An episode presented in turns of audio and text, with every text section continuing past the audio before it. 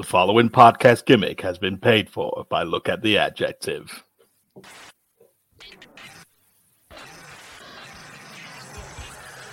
The boys are back in town. This time with audio as clear as Hulk Hogan's hairline. We ain't here to podcast. We are, don't worry. We are Look at the Adjective. I am rough and ready John Mack, and I'm joined as always by high voltage Mark Crowther. That's a new one. That that's a new one. Nice, nice one, mate. It's good to uh, good to get back to the old WCW trail again. Can't wait. Yeah. I just thought I just thought I'd switch it up because I know how much you love uh, old Danger Danger. Yeah, always, always been a fan of them. And you know my love for Dickie Slater, so Yeah. How are you feeling I today on I'd- this this uh, Tuesday evening? Anyway. well after last night I'm uh, on top of the world, mate. Uh, what an absolute corker! I was I was your Monday night, Mark. Oh, it was belting. Watching watching United beat the Rats. You can't get you can't get much better than that, can it? Let's be honest. And you were there live in living colour, weren't you, mate? That's it. Yeah. Well and well and truly amongst it. It was a good night, very good night. But um Sad, sad, sadly, I couldn't join you. I didn't get complimentary tickets. maybe next time, mate. No, I'm, I'm, I'm, I'm, I'm waiting for uh, for our Europa League jaunt where we uh, when we're going to play fucking Union St Gallois from Belgium or something. It's a good fixture that. It is Brighton's feeder club. oh dear. Well, we uh we're back, aren't we? And uh what we starting off with, big man. We're going to be uh, taking that weekly trip down that idiot paved road that we call Cretin Lane for our Cretin of the Week. It's been a bit cretin like this week, Mark, hasn't it? Yeah, I mean, to be honest, I think for one of the first times ever, I haven't got much to put on the table that hasn't been analysed to death, but there is something that I'd, I'd quite like to bring up. Yeah, it's a bit. They're, a- yeah, cre- cretins are a bit like buses, aren't they? I mean, one week we'll get like nine, and then we have to filter that down, and then then some weeks we'll get two, like we have this week. Um, I, I mean, I'll start with mine. Mine's mine. I do single out a person, but it's more a general issue that I find with pro wrestling in general these days. So mine's a guy called M. Sidgwick, uh, who is on What Culture. I know that's not significant, guys. I know, but you know, slim pickings this week.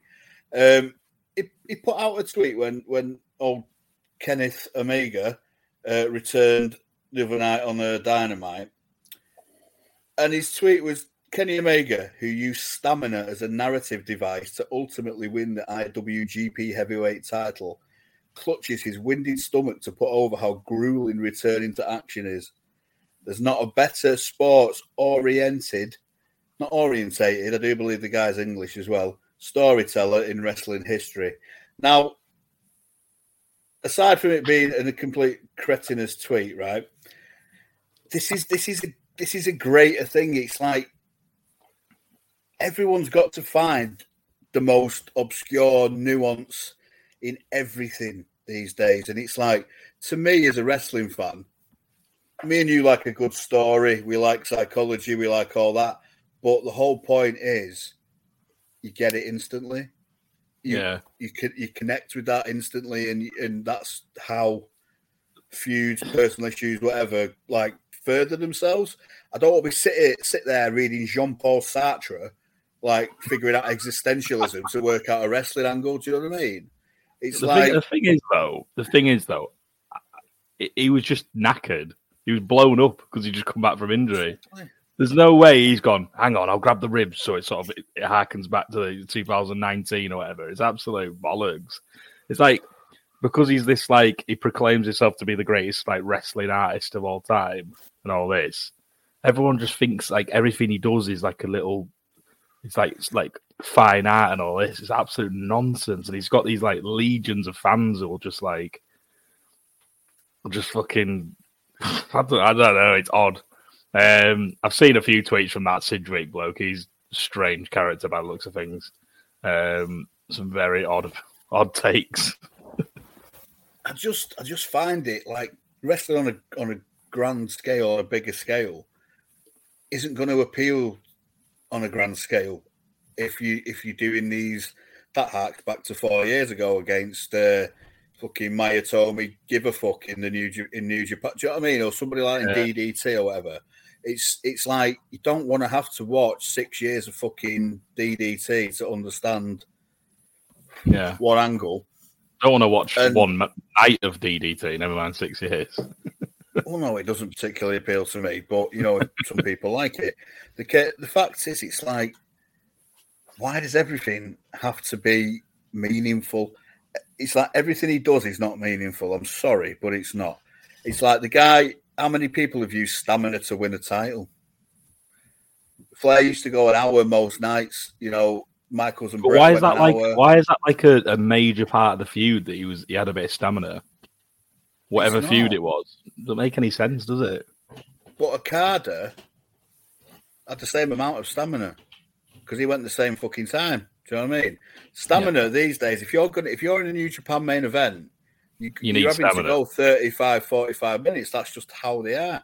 Um, and it's and it how many people sell that they're being blown up? Tons of people. It's like it's not like a grueling return. It's not like you know he did. He did one of them piss poor weak knees, and I, I, just don't get it. The guy, I know the guy's knackered. He's got a lot of injuries. I know. I get that, but does anyone think that this is just because he was knackered in general? He's not selling his ribs or selling a hernia or that's selling. Was.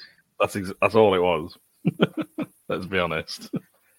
He put out another tweet. This Sidgwick character about Okada and Ospreay um, saying it was a, ma- a, wrestling match so superb that it forced the observant clap crowd to break before this spot. But holy shit, that V Trigger OWA combo attempt, it almost sounded like 2019 for us for 10 seconds. So weird, weird saying, live in the moment, man. But then he puts Kenny Omega is going to be received as a demigod when he returns to New Japan. Why? What's Kenny Omega got to do with fucking Okada versus Ospreay? Fuck knows. Just an odd. He's, so he's obsessive little bloke. This guy, by the sounds of it, really is. It's like he just wants to sit on Omega's dick. And I mean, again, everyone's got their favorite wrestlers. We like we like FTR, CM Punk, MJF, that kind of thing. But yeah. you know, if they do shit, it gets called out. I mean, we watched Punk versus Page, didn't like that. I did well. You liked him more than I did. I wasn't a fan, but if he if he does something that I don't like, I'll say that I don't like it. It's like, but I won't insert him in every fucking wrestling angle possible. Joe, it's like uh, six ways of separation or fucking five ways of Kevin Bacon or whatever it's called. Joe trying to get yourself back to Kevin Bacon. They're always trying to get back to Omega and like splice him in somewhere, like yeah. insert him into whatever. And it's it's ridiculous. It's really strange, I mean, I, I I think he's all right. I'm not a fan of his. I, I right. like some of his think... matches. Don't get me wrong. I don't hate him. I don't hate him. Not a massive just, fan of him. I just don't. I just don't understand where where all this thing is. I mean, they're all observer reads. They get that Meltzer's anointed him, and you know, same with the young bucks. Like, and you know, if you don't like that, you don't like wrestling. And and and then Meltzer will come back with the, "I oh, just don't get it." And it's like, why don't nobody says to him, "Why don't I get it?" What's so great about this that it tops everything that's ever been ever? Yeah, it doesn't explain what? it. You know what? Since we've got into this discussion, I actually remember something that, that happened this week in wrestling that's actually worth discussing in this point. I think it's actually something from Mister Kenny Omega. Um, All right. After his uh, long-awaited return, um, was it Wednesday? Last Wednesday on Dynamite. Um, yeah. I think they closed the they closed the show, and he then grabbed the mic and sort of did like the, the send you home promo or whatever. Oh, is it about um, leaving a legacy or something? Yeah, he was like he was going on about I want to change the way you watch wrestling and all this. I want to change the way you way you take it in, the way you analyze it, and all this shit. Um, and I think I think that's a lot of one of the reasons. One of the reasons I really just don't like. I'm not fully behind him because I just think he's so pompous. He's so up his own ass. Um, yeah, and he's going. He's he, he, he went on a little rant as well. He's sort of hinting at like Punk, FTR, a few others as well. He was like, he said he said about him and the Young Bucks, which is quite this is quite possible one of the most hypocritical statements I've ever heard in my life. He's saying we're not parodies, we're not tribute acts, which is is heavily implied. He's talking about FTR and Punk, obviously the Hat Bret Hart stuff. Um, and I just I just sat there and I thought, ah, it's a I guess it's a funny little comment, but then I actually broke it down in my head. They've they've been doing a they were doing a fake NWO for about ten years with the Bullet Club. oh yeah, and they're, and they're a massive parody of, of, of a yeah. wrestler. They're not they're not a wrestler, are they? They're more, you yeah. know, acrobatic. Um, whatever. Do you know what I mean? It's more sort of they're more like circus performers, for want of a better phrase. It's it's le- it's less about you know feeling something. It's more yeah. about oh wow, that was a cool move.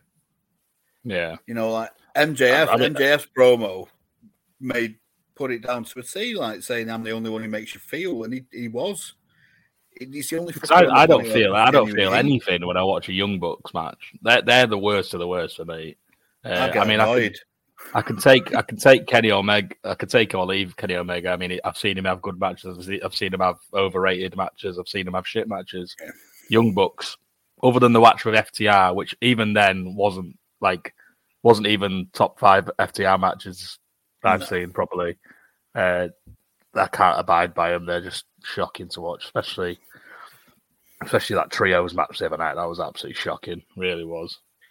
Um, did you it. see uh, on that as well? Did you see that? Um, I think Cornette mentioned it on his podcast, that uh, I was listening I to that the other day. Listened. So. Um, that they did this spot where Kenny Omega was like in the crowd, and then they pulled the guardrail forward, and then this Dragon Lee character might have been it was Dragon Lee or Rush, I, I don't know, one of them. He did a massive springboard like senton thing into the crowd, straight into like right. a little kid. Yeah, straight into some me. But people have been saying that for years. It's like the, the longer stop doing it when they seriously hurt somebody and they get sued to fuck. Do you know what I mean? Yeah. It's it's it's baffling. I just I mean this argument is a perpetual argument. I mean the people who are in, really into this stuff are really into it and they'll they'll never deviate from it. And then it's like don't get like like you said. I've seen Omega, Omega, Omega, whatever you want to call him. Uh, I've seen him have good matches with Danielson. I've seen him have good matches with Okada. I mean these these these that three he did it with Okada are good matches. They really are a great, good, great matches. But to to put them over as the greatest matches of all time no. is is I, more... I, mean, obviously it's an opinion, but you know, he, he Meltzer's putting it over as a fact. This is my opinion, that, therefore think, it's fact. Yeah. I think to have the I think to, to be considered one of the greatest matches of all time, it needs to just be more than the in ring. It's got to yeah, be it's got to be promos, it's got to be build up, it's got to be the crowd. It's like there's so many factors to like put a match in like a top echelon match or whatever. Um, and then sometimes, some sometimes a lot of the things will supersede others. So, like, like we mentioned a few weeks ago, Hogan Rock, not a great wrestling match by any means. No. Um, the crowd and the atmosphere, the build to it, that's what makes it such a classic. It's it's so much more than just in in ring for me anyway. Whenever I watch wrestling, me too. I love I love in ring quality matches, and when you've got a cold match, that's all you can yeah. really watch it on. Do you know what I mean? It's like yeah. um, when we watched Malenko Rey, essentially that was a cold match. But that was no build up to it. But that was a quality in ring match. Um, Benoit Malenko at Hog Wild. Um, Eddie versus Flair at Hog Wild. Good, really good matches, but there was there was a little bit of build up for Malenko Benoit, but there was nothing for Flair and Eddie. Yeah. Um, but you, you, can you imagine how much how much better they'd have been with a build or a yeah exactly. exactly. That's, that's, that's what I mean. FTR Briscoes for me, the two out of three falls was the best match I've seen all year, probably in the last couple of years. And that the build up to that was minimal because of the issues people have with the Briscoes and not putting them on, on national telly or American telly or whatever. But they made that build up red hot. They did what they could with it. Exactly. And it was brief, but I mean, after we saw that thing with, with Caprice and you know the the tequila. Sit stuff, down, yeah. That just added more fuel to the fire, and it was like a knockdown, drag out, absolute war of attrition in in the best possible way. and Yeah. you could tell there was there's there's heat there, but there's respect there, and there's there's all sorts of overarching little things going on, and Yeah. it was superb. But you can't just have a match on in ring alone and call it one of the- best match of all time. Like I love Rey versus Dean, great, absolute top tier in ring match, but you can't put that up there with, you know, Bret Austin. No. Do you know what I mean? Because that had everything going with it. Do you know what I mean? Yeah. Definitely. Even Bret, Mac, even Bret and Shawn at um, the screw job. You can objectively say that was a great match because everything that came before it and it was real and it was. Do you know what I mean? yeah. In Yeah. ring, it was Not barely in ring. It was, Yeah. barely in ring. It was. It was one of them out of the thing. But anyway, we need, we could go on about this all night and sit here. An interesting debate, though, isn't it? It's, It it's an interesting a fun little debate. debate. um, like I said, it wasn't. It wasn't specifically a Sidgwick guy. It was that that outlook as a whole because I don't understand that outlook, and I just find if if something's too nuanced in in wrestling, I mean, in a film, you, you know, you can, or in a series like in a in a Breaking Bad or a Sopranos or something. There's, there's yeah, you can, you can, yeah, You've got eight series to fucking to to work that shit, and you know, and look back and go, oh, I remember that from series one or whatever. But in, in, Yeah. a, in a 30 minute wrestling match, you don't want to be sat there figuring it out. It needs to be No. Instant. The best wrestling matches are always ignite something primal in you, like the best Yeah. wrestling feuds. Do you know what I mean? It's an instant. Fucking hate that guy, or I fucking love that guy. And you know, it's a story everyone can understand. exactly. Maybe that's just me. Maybe I'm too old school and too, uh, you know, I- r- wrest- Yeah, everyone likes what they like, don't they? Everyone likes what they like. Yeah. That's the thing. We're just going Um, about what we personally like and what we don't get. Um, did you did you have a, a cretin? Uh, yeah. So, I mean, it's. I think. I think everyone's chatted about it. To be fair, at this point, I think it's. I think for whatever reason, and it's actually annoyed me quite a little bit this week. Um, Punk's being made out to be this some sort of villain. Um, and fucking does my head in. It really does. um, because fanboy in there. yeah, I'm sorry, I am, but like, so so Punk walks through the door what a year ago. He's by far and away, yeah. he's by far and away the biggest star they've got. He's Yeah. shown up all the other stars that they think they've that they think they were anyway. Omega in particular, hence his comments I mentioned before. Um, and I think it's rubbed a few people up the wrong way. And I, I'm going to sort of I'm going to liken it to sort of an example, a football example. So, round about a year ago, well, just over a year ago, probably at this point, old uh, Cristiano Ronaldo walked through the door at United again, Yeah. and we're talking about possibly, well, I wouldn't put, I wouldn't say he's the best player of all time, but he's certainly in that conversation, isn't he? Um, He's the best player of the modern sort of like last last fifty. Uh, well, I think he's, he's one of the two best players of the last sort of twenty years. I say. Yeah. So he's walked through the door a year ago, and since almost day dot, there's been similar to this, where like there's been leak, changing room leaks, stuff like that. People like Harry Yeah. Maguire, who, who quite frankly, you know, no matter what you think about Ronaldo, I'm not a massive fan of him at, at the minute anyway, just because of what he's been doing recently. But he can't fucking lace Cristiano Ronaldo's boots. Um, and that's the same for Adam Page and CM Punk, in my honest opinion. I mean, I like Adam Page, but he's really, sh- I think he's shown himself up to be a bit of a bit of a bitch, to be honest. Yeah, I mean, he's shown himself to be a little whiny bitch. Um, apparently, apparently, he seems to think that Punk's got Colt Cabana off TV. Who gives a flying fuck about Colt Cabana? Jesus Christ, who is he? He's a nobody. He's an absolute nobody. Um, and I, I I, I, it's I, not- he's not a nobody. He's a name. He's a name, but not for wrestling. He's a name for a podcast. He's name for. He's essentially name, a name because he was CM Punk's mate. no one wants to watch him, do they? No one wants to watch him. I've, Have I've you- right. I've seen. I've seen. Cabana have good matches. You know, he's he's a he's a student of the game, as they say, not a money drawer.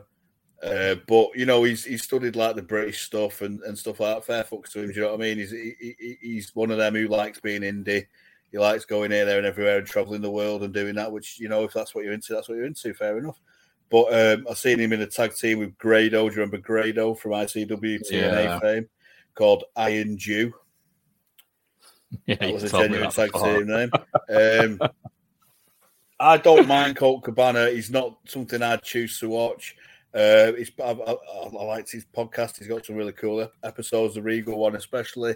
Um, but he's not. He's not a. He's not a name. He's a name because he was My- my- mate. Really. My point is, he's not bringing anything to to, to AEW. He's not bringing anything to them. So it may well be the fact that he's genuinely just been let go because he's he's got they've got nothing for him, and Yeah. and, and the roster's stacked anyway. Mhm. I think I think they moved him to Ring of Honor. I mean, fine, go work there. That's fine. But why is in Ring like of Honor for ages. I think that'd work for him. To be fair, yeah. I just think I just think for some reason like it's just like such an easy like link to go. Well, Punk fell, fell out with him. He's been there. Punk's been there a year, and like there's been no stories of them two having any meeting discussions or anything like that. It's like it's just, and it's like, and apparently that's why uh, Page went off went off on him on a promo one uh, a couple of months ago, and that's why Punk sort of gave him that receipt the other night. Um, see, I listened to the page promo again, and I think if that's him going off on somebody, then it's pretty weak. To be fair, This, that, that just sums him up, though, doesn't it? To be fair, especially his title reign, weak. I like Adam Page in the ring. I think he's he's good in the ring. Um, So do I I. think he does some question. I think he does some questionable stuff uh, that he doesn't need to do. The, the fucking moonsault thing for a kickoff. the blind know- moon song. Yeah, Yeah, but you can you can also say, well, Flair did that turnbuckle bump and never fucking it never came off ever. yeah. But um, but you know, I just think it's a shame because it's like I just think it's one of them where it's like, eh, eh, I- I- it's like about the example before, like Ronaldo. You, I put, you know, they're not the same like level of, but it, it sort of works as a comparison. Punk walks through the Yeah. door, and it's like, it's like people don't want to, don't want to like learn off anyone anymore. It's like, well, I did, I'm doing this all myself, and it's like, and I- I just feel like it's, it's just odd. It's an odd. If I was a, if I was a young wrestler in AEW, the first pick, I'd be going to see Danielson. I'd be going to see Punk. I'd be going to see Regal. I'd be going to see whoever. You know, the, the, the guys who have been at the top echelon. Yeah. Not Kenny Omega and fucking Young Bucks and all these lot. the Um, gold hard fact of it is Punk and Danielson were over in America as as stars, like big stars, like household names. Um, Kenny Omega and the Young Bucks were not over in America as household names. The Young Bucks were opening match in Japan, and Kenny Omega was a star in Japan. I'm not going to take that away from him, but um, in in America, I mean, they've come into it acting like they're over, not realizing they've got still got to get over. Do you know what I mean? yeah, whereas, like, the Hulk- arrogance of it. a Hulk Hogan was the other way when he turned heel, and he used to just lay out everybody. It's like, dude, you're already over. Stop trying to get over. Do you know what I mean? Yeah, They're just Yeah. they're not trying to get over. They're just doing what they've always done because it's over with a portion of people. Um, Punk and Danielson. At the end of the day, if, if they, I, I don't think I, well, you can't really put put it on Danielson. Danielson's one of the nicest blokes going. Punk is notoriously a prickly character. Do you know what I mean? Whatever he felt like with Colt Cabana for, it probably was a bit. mm, do you know what I mean? But it was all the legal thing, though, wasn't it? It was that sort of Yeah. court case, and so it was a bit, it was a bit nasty, I think. Yeah, and they've been they were close, man. And you know, it must be he must have been pissed off to sack him off like that. But you know, it's, it's his decision. I, I couldn't give a shit shit from Shinola, no no bother. But um you've got a star there that can legitimately draw you money and bring new eyeballs and bring, you know, a sort of mainstream vibe to it. And they don't want that. They want their little you know, Yeah. do what they want to do kind of thing. We're we're executive vice presidents. But the fact I is, think- what they don't realise is, if it weren't for CM Punk and people like him, they wouldn't have had the little indie career thing that they have because he was he was a big deal in Ring of Honor, and so was Danielson, and Danielson was there from the fucking beginning, from like that kind of early two thousands indie scene. They're the two fucking kings of it, pretty much, It's- and Joe maybe, Chris Daniels probably. Do you know what I mean? Yeah. It's it's it's like they're not they were never they were never always stars.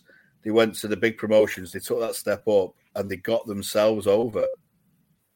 Exactly. In spite, in, in spite of WWE, in, in both of their cases, they got themselves over because they weren't guys that like Vince really pushed off his own back. Do you know what I mean?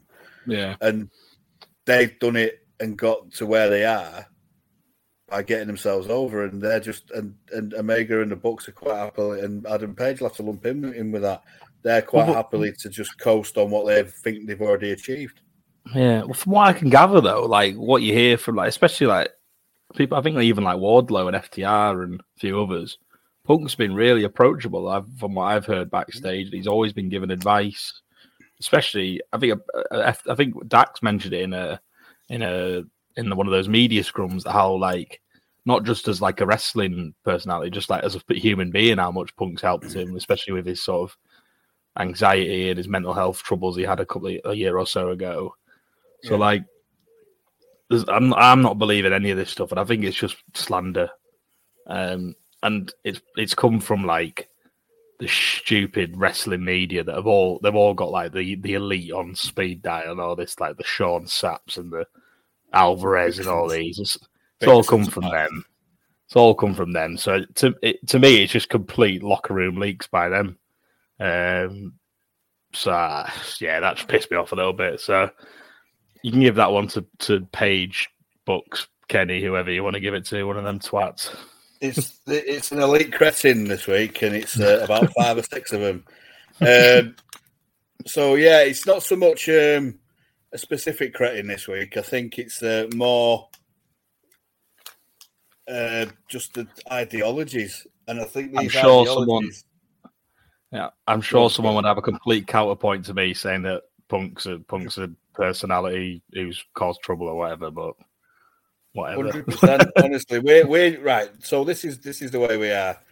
We don't we don't say our opinions as facts. These are just our opinions, and you're more than within your rights to, to you know, to to go toe to toe verbally with us, and that's fine. We we we enjoy that. We we bring bring it on. You know, we we will we will listen and we will argue back. Well, not argue, but discuss, debate back. Um, people are never going to uh, always agree. You know, this this is subjective, especially in wrestling. Interest, exactly. It's wrestling subjective. At the end of the day, we like what we like, uh, and other people like what they like. I mean, I'm not huge on the on the Omega, and I really don't like the Bucks at all. But there are lot, there are plenty of people who do, and you know, they're it's to, you know, hark about them like they're the second coming of exactly. Christ or whatever. And we're we're allowed to do the same as, uh, as about FTR and people like that. At the end of the day, um, I just find the ideology of personally this nuanced uh, form of wrestling a bit. It's a bit boring to me. It's like I want something instantaneous. Where don't get me wrong, I like a slow burner. Don't get me wrong, but you've got to twig the story. Yeah, you've got to, you, you, can't be like that, kind of. That's to go along the ride. Do you know what I mean? Um, yeah. I don't want it to be like four years old and then Red Shoes' his son comes and kicks off with Jericho in the 60s. you know what I mean? Yeah. Yeah. Um, and, and with, yeah. the, with, the, page stuff, it's like we don't know who these fucking what these fuckers are really like. You just hear bits, and if if you know if Page has done that, then that's pretty cretinous, and and just it just sounds like we're gonna go crying to fucking whoever. But if Punk's been a dick and kept Colt Cabana off TV, if if it, if it came out if it if it came out that Punk has been a dick backstage, I'm I would be I would speak about it. I would be like I'd I'd, I'd, I'd probably it'd be shit to hear. But from what I can gather, it's all been hearsay. It's all just sort of put it's put it's put two and two together and getting five. um. So yeah, um, bit bit of an amalgamation this week for Cretin. It's mainly uh, the elite based, isn't it? yeah, not our favourites, but you know they are some people. So you know if you disagree with us, don't don't forget to uh, you know at us or uh, DM us on Twitter. Uh, we'll just shout our, uh, Give us your give us yeah, your opinion. let's have let's, yeah. I'm saying like we, we, we, we, can have a proper debate about this. It's not it's not we love the young bucks, we love Kenny, end of buy, or we love FTR, we love Punk, whoever buy. It's let's let's let's let's find a common ground, guys. We can, you know, I can appreciate stuff that they do. I can't appreciate a lot of it, but I can appreciate some of it. Mhm. But, and sure, you come with the guys we like. So this week's credit of the week is nuance wrestling as a whole and backstage whiners. Um, That's a new one. That's So- not even an individual person. no, it's, it's, it's an ideology, right? Um, but we're going to go into a more positive thing. This, this is another thing we probably won't be doing every week, but we're gonna we're gonna have a bit of a hero of the week because uh, old Big Damo, Killian Dain or whatever he was called in, in NXT, is. Uh, I, did, is- I used I always I used to like a bit of Big Damo, but then like I just he just disappeared, did he? For eight and like and then he, this week he's like I've got he's gone like from there to like top range. yeah, he's been an absolute, absolute, absolute player on Twitter with his glazers out stuff. What an absolute guy! I didn't even know. Is he? He's Irish, isn't he? yeah, he's Irish. Yeah, So, so you know, he's probably going to support United or Liverpool. Um, Hmm. But he's come out with some absolute corkers this week. He's full on glazers out, which is, you know, that, that is an ideology I can us. Gets over for get behind. Yeah, completely. so I just want to say thank you, Big Damo. You'll never hear this, but cheers, mate. Cheers, Damo. And our second one is uh, for our British listeners, uh, an institution that um, that pervades the best in quality and low price quality at that. It's called uh, B&M Bargains. They they they've they've put out some absolute comedy gold this week, and I just thought I'd bring it up. Um, they've channeled old uh, old Big Papa Pump himself, and uh, come out with with this absolute corker. Normally if you go to a shop you've got a 50-50 chance of leaving with what you went in for but we're not normal. So you got a 25% at best chance of leaving with just that. And then when you add candles to the mix your chances of leaving drastically go down see if you've got three shops you've got a 33 and a third chance of le- percent chance of leaving but us we've got a 66 and two thirds chance of leaving because other shops know they can't beat us and they're not even going to try so you take your 33 and a third percent chance minus our 25 percent chance, and you've got an eight and a third chance of leaving. But then you take our 75 percent chance of leaving, and then add 66 and two third percent chance. You know, you've got 141 and two thirds chance of leaving with more than you went in for. The numbers don't lie, and it spelled disaster for you at B and M. That was pure genius, absolute genius. It really was. Whoever got hold of the uh, the Twitter account, account that day has had an absolute storm, haven't they? Yeah, they had. He's, he's clearly been watching some Steiner screwdriver action and just thought, "Fuck it, I'm going in all, all in on this bad boy." oh, it's so funny when I, I, I saw it the other day on Twitter. I was absolutely crying. Oh, I was too. I, it More so 'cause it just- it- it week. As he highlights how fucking ridiculous that promo from Scotty Steiner was. Oh god, when you transcript it, it's even fucking worse, but even better. it's one of the mean? It's- worst, best promos ever. Oh yeah, it's an absolute wrestle crap job, but it's fucking botchamania fest. But it's it's it's so good. It's it's yeah, it's brilliant. But um our newest segment, we've got a lot of segments this week. I do apologise. This might be a bit of a longer, but um we're gonna see we're gonna see what our, everyone's favourite creepy 16-time world champion granddad is up to this week.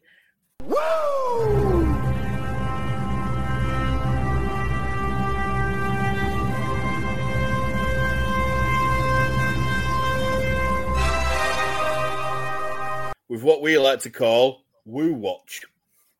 So old uh, old Ric Flair, figure of four. Um, last week he'd started his own his own virtual restaurant, Woo Woo wings. Wings, and um, he he he likes the flavors that are hit you like a chop in the chest. Remember that. This week he's got a new fucking venture, old Flair. It's called uh, Ric Flair Drip Weed. He's got his own fucking weed, and do you know what? He's joined an, an illustrious line of people. Nash has got of weed as well. Nash, yep, I was about to Yeah. say. And it, what's it? What's this called? Fucking too big sweet. sexy or weed or something. Too sweet, is it? Right, fair enough. I don't know. Um, so the Ric Flair drip is launching across Arizona, Nevada, Illinois, New Jersey, and California, and with a Zen Leaf dispensary.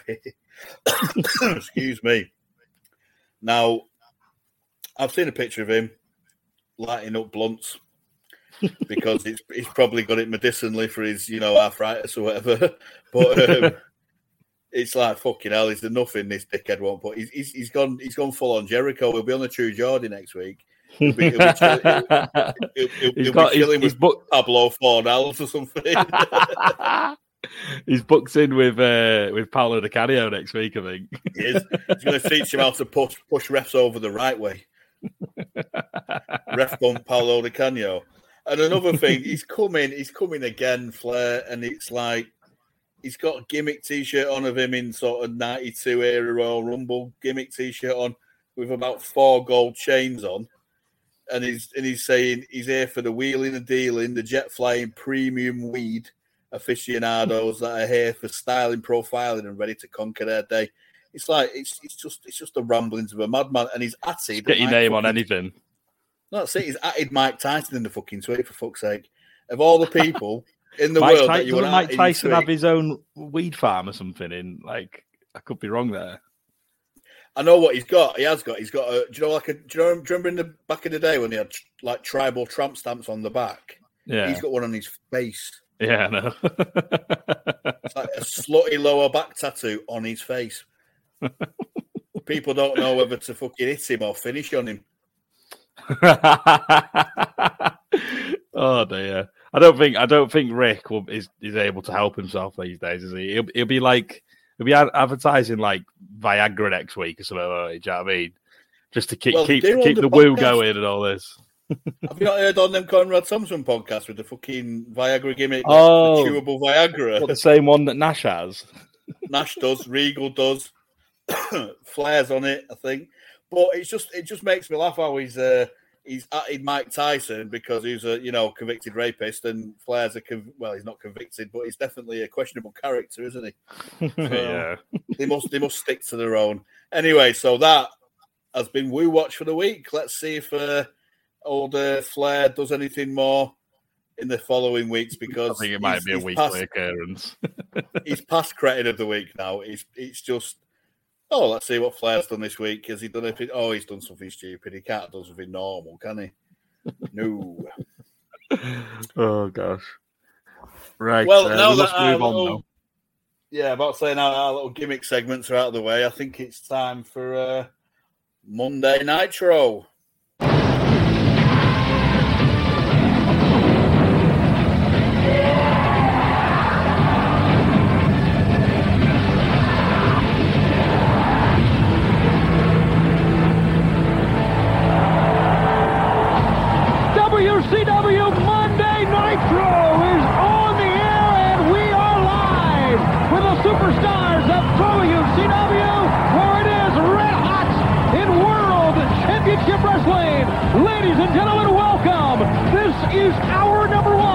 And I'm Tony Schiavone along with the living legend Larry Zbyszko and we are going to begin with action right from the, as they say, Larry, get-go.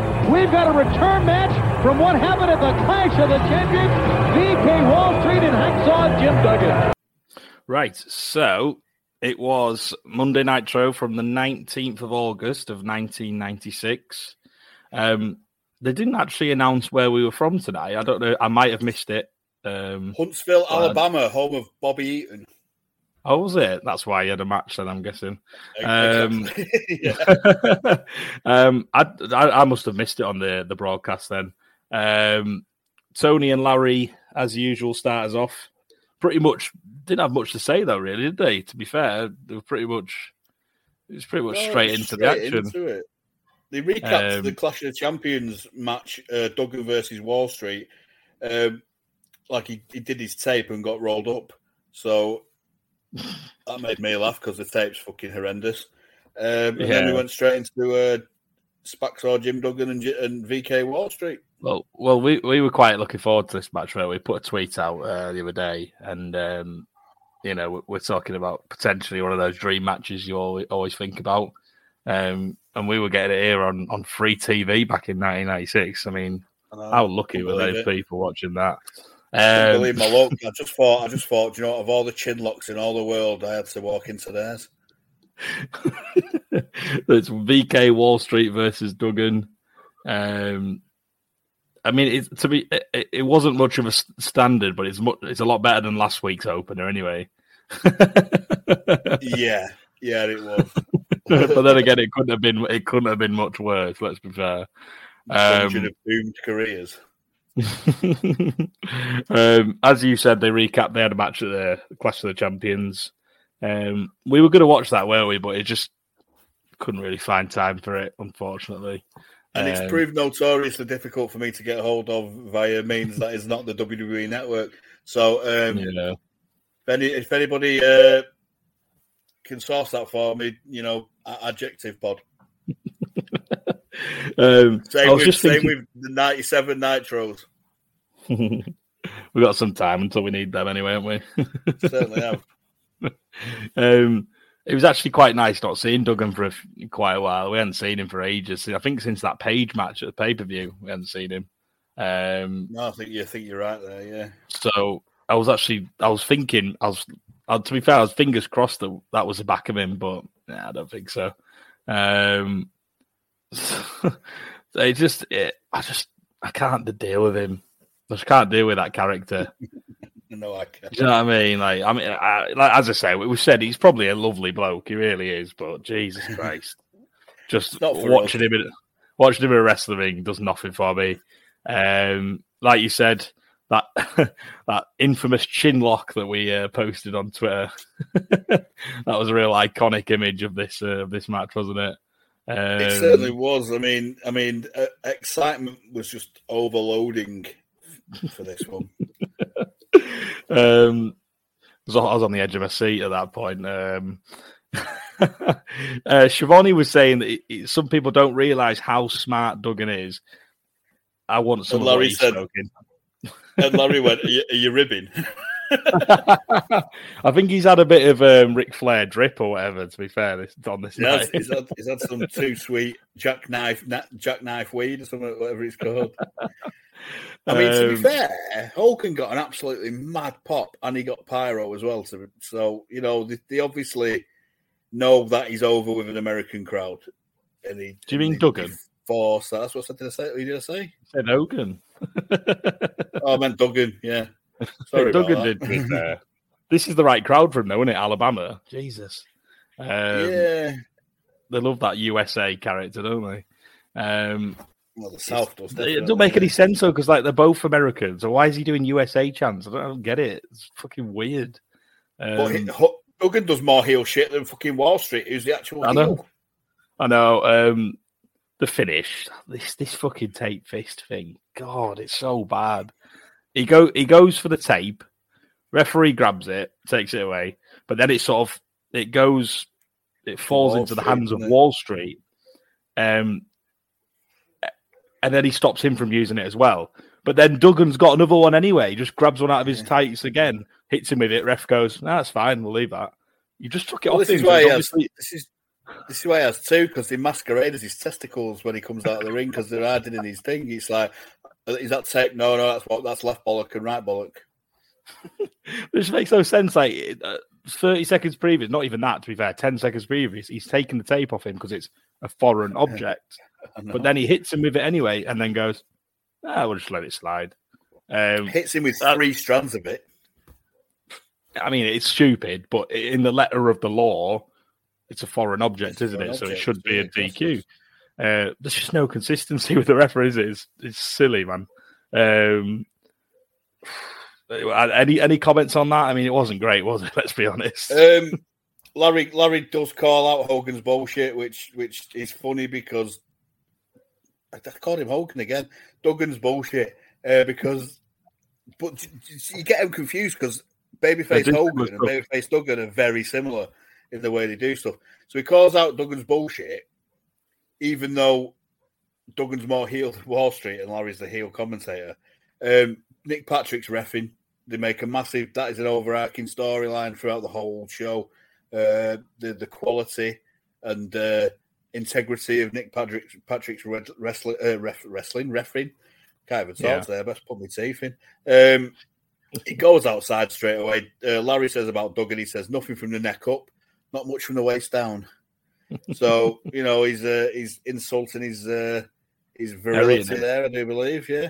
Um, it's just clotheslines. All Hog, uh, Duggan does his clotheslines, and the wooden as fuck. He looks stiff as shit, and I get that. Wooden top. We absolute. He's an absolute wooden top. He is.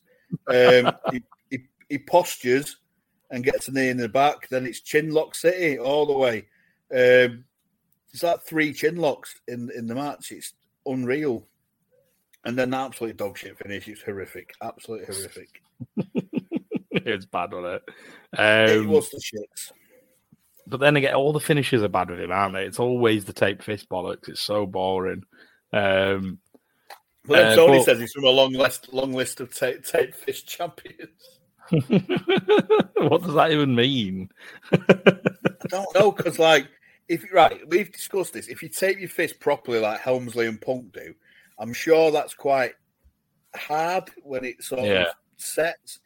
But he, he sort of wraps it round in midair, kind of like uh, swizzes it round, and you get about three or four strands of it. It will literally your, your bare knuckle will do more damage, surely. I know it's not even it's not even worth getting annoyed about because I'm sure we're going to see it another twenty times, um, maybe more. Um, but um, Gene then comes down to ring to interview Duggan. I thank you very much, Tony and Larry. We've got a great crowd. They're red hot tonight, and they love this victory here, Hacksaw. Oh! We've got some things we touched on a couple of weeks ago, and I want to go back to your thinking about this, this new group that's arrived on the scene, the New World Order, and a man that we know very well. He now calls himself Hollywood Hulk Hogan. Wait a minute, Gene. Everybody in the WCW has been coming down here screaming what they're going to do to Hulk Hogan. Well, not Jim Duggan. Because, Terry, I want to talk to you as a man. What have you done not only to your fans, not only to your friends, but your family? You turned your back on everything you believed in. Makes me wonder what kind of man that you are. I know one thing about him. Go, go ahead. Don't What's going on, Gene? What's going on? Well, you, you've got to stay focused. What's going on? You finished the thought. What's, what's going on? What? Randy Savage. Oh, ah! We're in the same wavelength, same frequency. Don't worry about it. I am got a problem with Hulk Hogan, oh, and I'm going to get it done. Don't worry about it. We're done in this lifetime, the next lifetime, and the one after that. All right, thank you, Hacksaw Jim Duggan. Apparently is going to leave.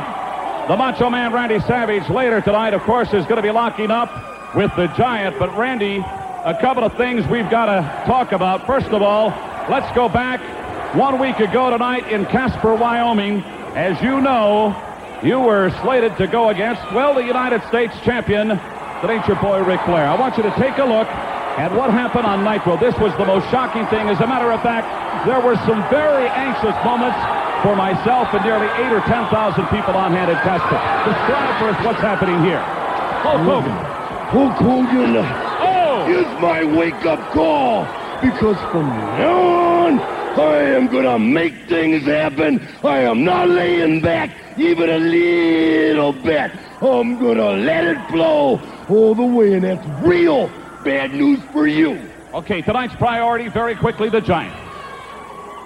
The Giant made a deal with the Macho Man Randy Savage. He said if I stepped aside, that he would make everything okay. Well, let me tell you something. Things are not okay.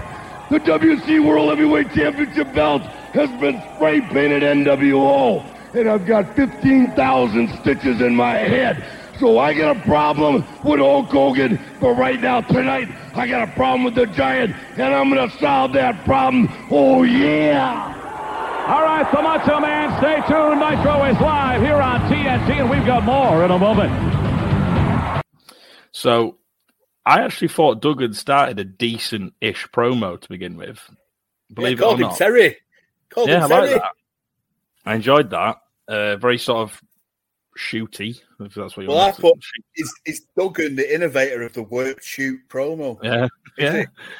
It was actually. I mean, uh, I didn't expect it from him. To be fair, he's not actually a bad talker when you get him something to go for. He's had, He he's had, he did it. down a bit, yeah. Yeah, like when you give him something to actually get into, and he he said that him and Hogan used to be friends. I mean, he, he did a similar one a, a month or so back. To be fair, it's quite similar. yeah it was Um, very similar. he was saying he couldn't believe he turned his back on everyone. And this promo actually made sense because you know when the Giant did it like the week, two or three weeks ago before the pay per view, that made no sense because why does the heel give a fuck about Hogan turning his back? This actually made sense because they have Yeah. because Hogan and him have have history, they've got friendship. Yeah, yeah. Um, so I thought it was quite good. Um, and then Savage came down, which actually, it, it- rarely I say this, it actually sort of hampered the segment a little bit for me It did a little Um, bit, yeah. because it was very random. He just sort of came out of nowhere. He wasn't. He wasn't. You know what I mean? He just. It felt like he just came just out on his own volition. I don't know what it was, and he's sort I of saying, the- I think they're trying to sort of put over as out of all Hogan's old friends, Savage is like the standard bearer of the, Yeah. of the backstabbing, and he's he's the one who's going to sort it out.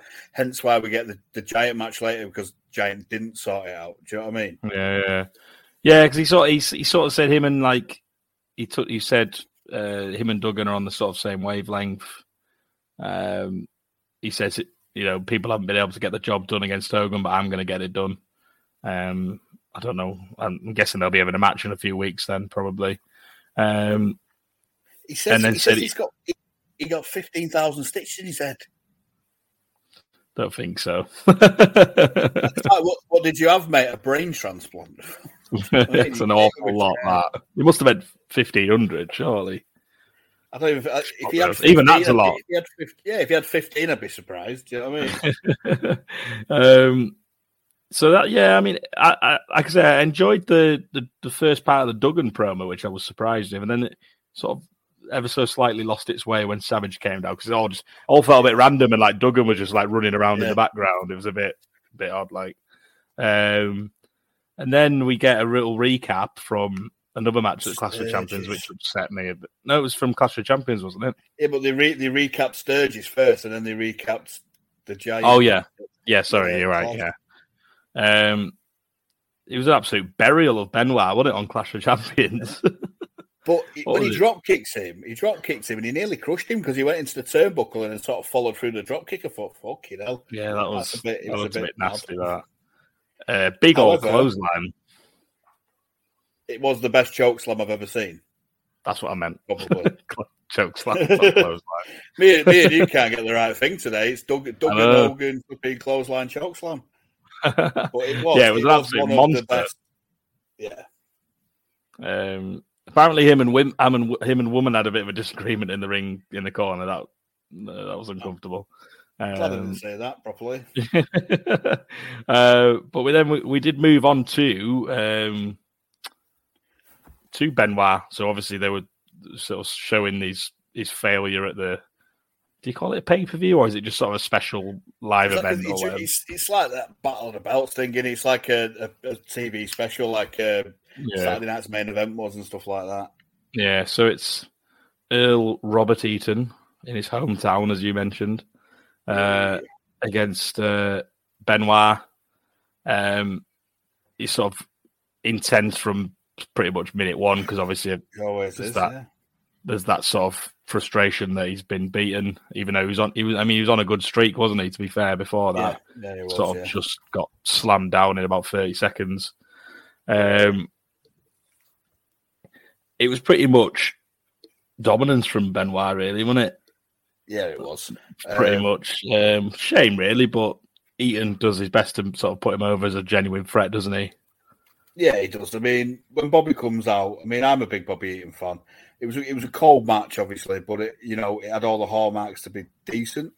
Um, Yeah. Bobby Eaton gets a, a pop. It's a little one, but it still gets a bit of a pop. Uh, they allude to the tensions in the Blue Bloods.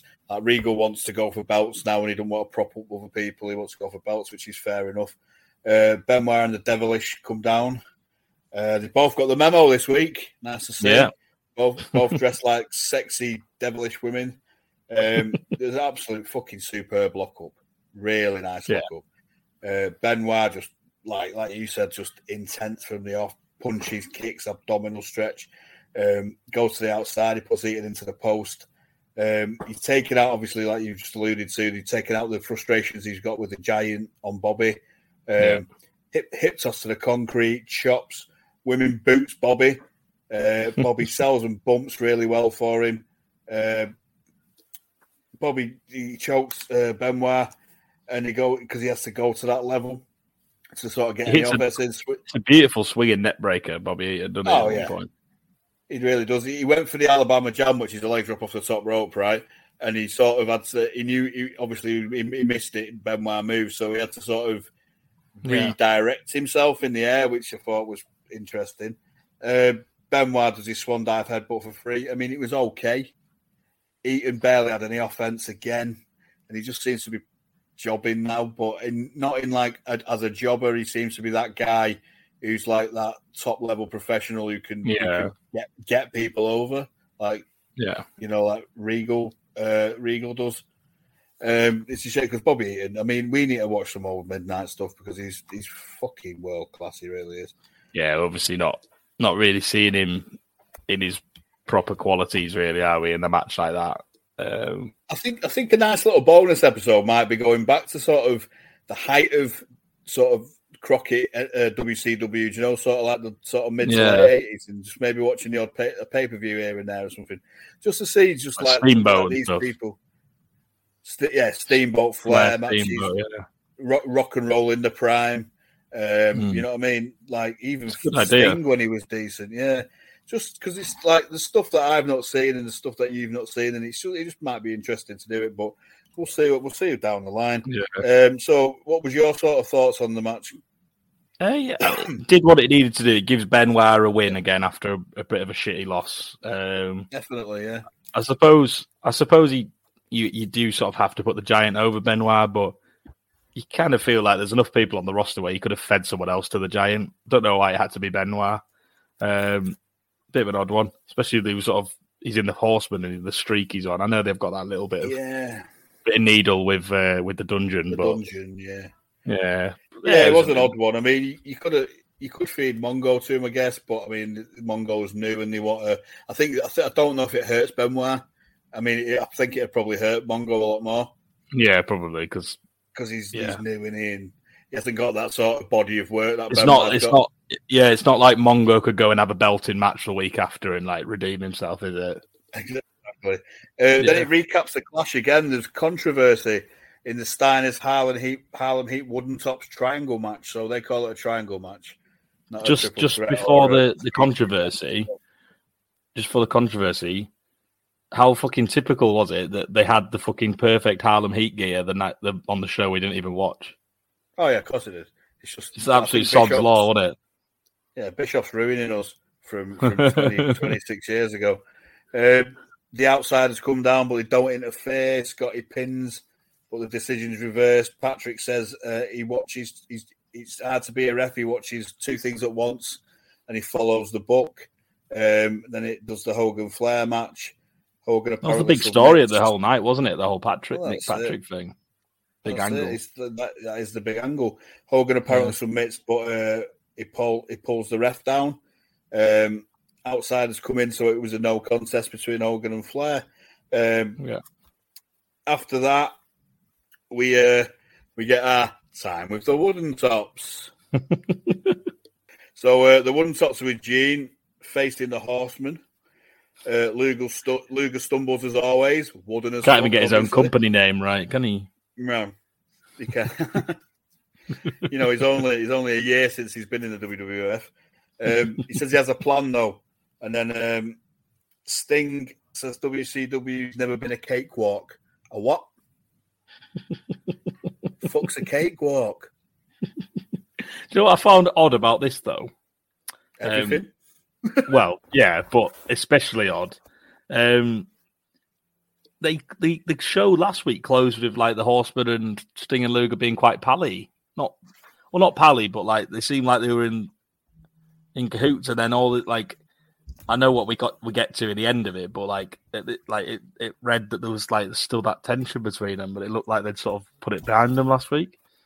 Um, so it was a little bit strange in that regard. Uh, Sting had his uh, Jamaican bobsleigh face paint back as well. So uh, feel the rhythm, feel the rhyme, get on up. It's wooden tops time. Luga, you dead? Yeah, man. Um, yeah, that, that I enjoyed that. Uh, I think he had it on on one of the, the shows leading up to Bash of the Beach, so just it did sort of pop me a little bit. um, but um, any other further comments on the wooden tops there? Other than, other than that, he says he's got a surprise, which uh, which turns out to not be a surprise. But you know, he's uh, he's building he's building something exciting for later, I think. And then we get old dipshit, disco dipshit, and Scott Norton. Now, this penis, as we said, as I said, Disco fever, disco fever. calm down, Mark, please. Um, as, I, as I said last week with Mr. Gilberti and his uh, ridiculous fucking ways and means on Cretin of the Week, I will deride you every opportunity I get. So down comes the disco dipshit, John Revolta. Shaky This moron- booty on his tights. Did you notice? Shake his fucking neck. Um, this moronic dickhead, I hope Scott Norton fucking dismembers him. Um, not Norton no sells, and so we fucking should. Then he starts dancing, gets dropped, lovely, and then he absolutely oversells to death. Of It's like it's like Michael's Hogan over, levels of oversell. Um, he just toys with him. He stands on him. So, Tony calls him Mister Shake Your Booty for fuck's sake. um, We've already got the booty man. I know we don't need too many booties. Yeah, but is the booty man dead now? We just don't know. We're hoping, but Get him, boys. get- he gets flattened in the corner. Tell you what, Scott Norton can shift for a big man, can't he? He can. he Oh, can- yeah. you know, Got good feet for a big man. needs. Yeah. It's like crouch, lovely touch. um, and then like a monstrous flapjack, like he did a variation of flapjack and just drops him on his face and head. And I tell you something, Scott Norton has never been more over with me. What a guy! and then he does a massive, massive backbreaker. Uh, so a move called the flashback, and he does an armbar and he submits him. Complete squash, as it should be. What were your thoughts, Mark? yeah, exactly how it should have been. But you know, do you know what I found really odd about it? Um, you know, one of the pay, one of the uh, not the last one, but the pay per view before last, it was Malenko and Disco Inferno.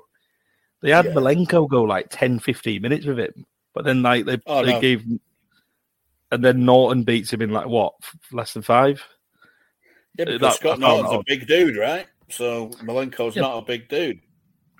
Yeah, it, was one of the things that just popped into our head. Um, but like you said, it was everything it should have been. Disco Inferno should not be even even getting a punch in against uh, against Scott Norton, especially that you know he's a big fuck off bodybuilder type style. And the way he looks, he look not bodybuilder like strongman look. He looks looks massive. Um, so it was Oh. everything it needed to be. That's it. Over as fucking Japan, though. Scott Norton, former IWGP heavyweight Not champion. surprised. They like they like the big boys, don't they, over there? Well, yeah, Stan Hansen and fucking Bruiser Brody got were massive over there. Yeah, Vader. Um, Vader, yeah, exactly. Yeah, they, they do like the big guy jeans, don't they? And then we cut to Gene with, uh, yeah, he's with Teddy. and no, he's not necking with him. Uh, he's with ice training old Teddy Teddy Long player. Um, they allude to the giant. He didn't beat Norton. Teddy's Teddy's good. I give you know, I think Teddy's quite good once he gets the sort of you know flow going on. like Teddy. I don't Um, mind a bit Teddy. No, I quite like Teddy. not- Uh, Teddy Long. Then he He'd be a good manager Norton- for Harlem Heat, wouldn't he? Teddy Long. Why? Because If they were baby faces. No, if they were baby faces, he would be a good manager for them. Probably, I don't, I don't even think they need a manager, Harlem Heat. I think I think Booker can talk, and I think Stevie Ray can, you know, put his input in when needs be. Um, but yeah, like I said, they alluded to the what happened with the Giant at Hog Wild. Um, he's he said he not he didn't beat Norton, but Norton didn't beat him because he was in. He didn't beat him at full strength. I think. Yeah. Said, said he said he is good, like I said, and then it shows him Norton attacking him in the IT suite at school or whatever it was. Yeah, it was funny that. It was rather. That's good though. um, Little interactive addition to the feud. I thought it was quite good. He says like Ice Train comes in, he, he doesn't botch. He, he was he's better than Luger. Uh, he says you Mhm. can't always attack when, when when his back's turned. Sometimes I'm going to you know be face to face with you, kind of thing. I thought it was good. I mean, this this feud's been pretty poor for us, Yeah. but you know if if Teddy can get you know breathe some new life into it, it could be decent because the matches aren't awful. They're not the worst, are they? It's not like it's uh, Big Bubba and John Tenta, is it? like a level of feud. Listen, that's a rivalry for the ages. We love them guys. Well, we love Tenta. So nuanced. Bubba- I quite, I quite like Bubba though. I think Bubba's a great big man. I think Tenta's a great big man. I just think the feud was crap with them coins. Dollar on a pole match or whatever. No. Uh, but then um, we got to a match that we, we touched on very briefly last week. Uh, sort of something that on paper would, you know, was going to be something be right up our street in particular. Um, Lord Steven Regal. We, we we very rarely see him on TV these these days at this point, which is a shame. A Um, shame. But he's against uh, the man of a thousand holds, the Iceman, Dean Malenko. Uh, on paper, it just screams quality, doesn't it?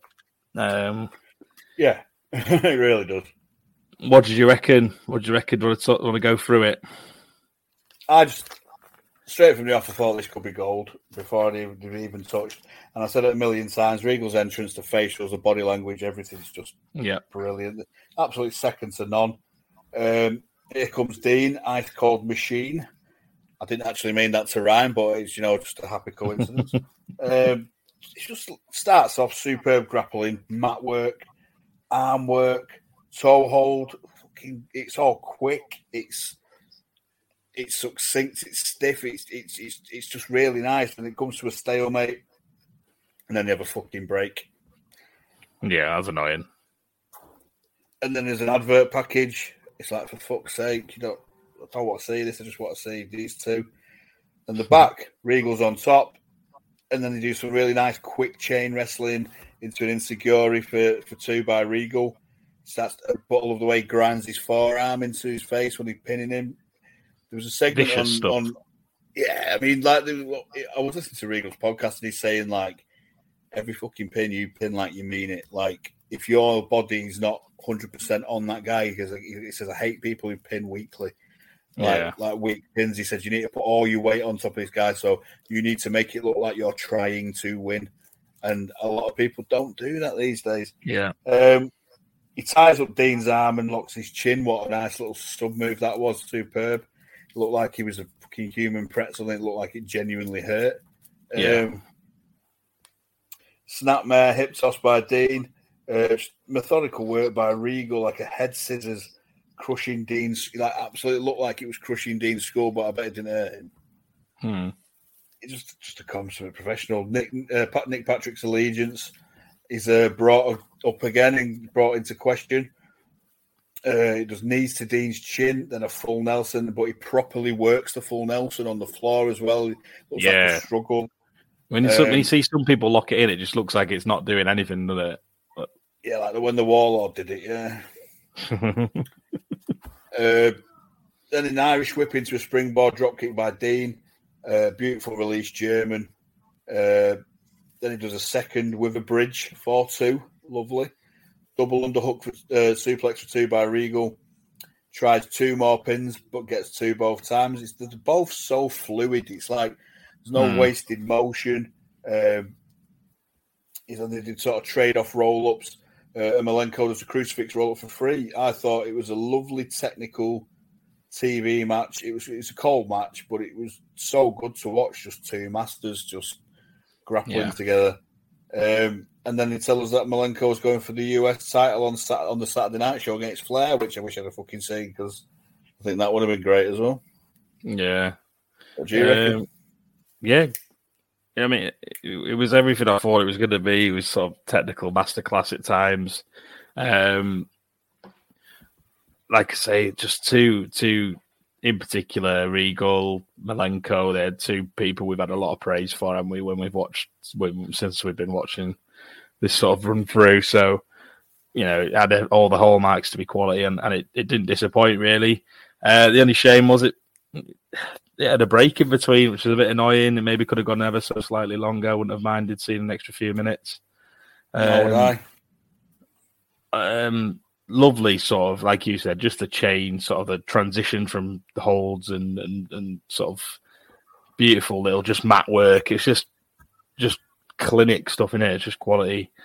Um, I'd love to see a, a, best of three with these these these two, or a best of five series, something like that. Just just let yeah. them have a little feud on TV. That'd be great. Um, because it's sort of like they never tend to have any sort of like genuine like active programs for them both, do they? It's like Regal had little tiny one with Sting, Malenko's yeah. had the odd hit, odd one like a three week rivalry with Rey and yeah. things like that. But love to see that, and and beautiful like pinning predicament to win. Um, yeah, superb. I, when you do when you do pins like that, they, they look so good. I hate when they do like you know like the shitty roll up finish that like like why wouldn't you kick out of that when you get when you get like a proper like you're locking someone's legs up with your arm and stuff like that that looks really fucking hard to get out of like yeah. i always think those sort of pinning predicaments look better than just to fucking roll them up pull the tights and all that um, they're well better um but after that um gene's on the on the entrance way the ramp whatever you want to call it with uh flair and and the horseman all right, Tony, I thank you very much. The countdown is underway on this electrifying Monday Nitro. And man, is this crowd red hot tonight. Horseman, Arn Anderson, Ric Flair, and others to join us. Coming up, the big one with Lex Luger and Sting as the countdown to hour number two is underway. Did I hear Sting and Luger come out here earlier and say they don't like us? Well, I never needed anybody to like me, Sting, as long as I had the four horsemen backing me up. I never had to have a weapon in my back pocket to feel tough. You see, the feelings that I have come from in here. It's called having guts. But I'll tell you a little bit about myself. You've rolled in that ring with the horsemen for the last 10 years, and win, lose, or draw, when you rolled out, you knew you had been in one heck of a fight. Don't think with all this outside turmoil happening that tonight will be any exception. All right, we're about 30 seconds away from hour number two. Nature Boy, Ric Flair. Yes. You know why we're the horsemen?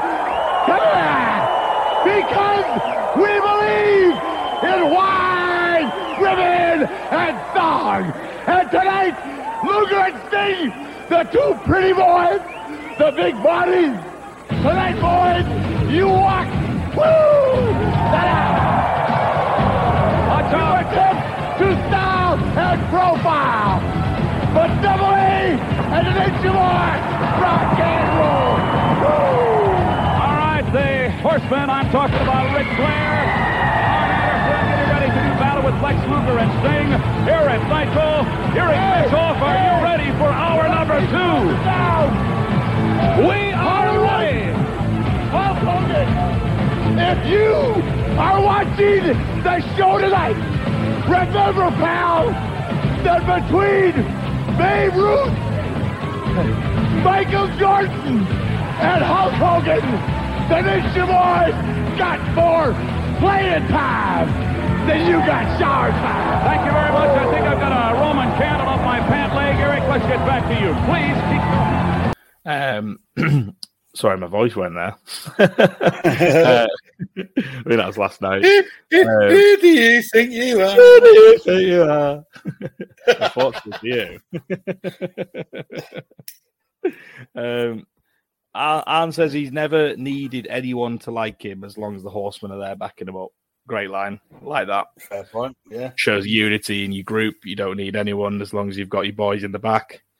Um, and he also says he never needed a weapon in his back pocket to feel tough. And I believe that as well. yeah, I can imagine. He's like a, a, tough big, bastard. Big dad on uh, nights, in it. He's just got that big dad on nights vibe. Don't wake him because he will maul you. Yeah. And then he ends his sort of segment of it saying, win, lose, or draw with the Horsemen, you always know you're going to be in a fight with us. Quality, quality promo by Arn again. Oh, always. Yeah. He very, very, very rarely misses from when we've been watching this. He's quality on the mic. You, you get you get that sort of underrated thing with him being in ring and stuff like that, but he's underrated as fuck on the stick as well.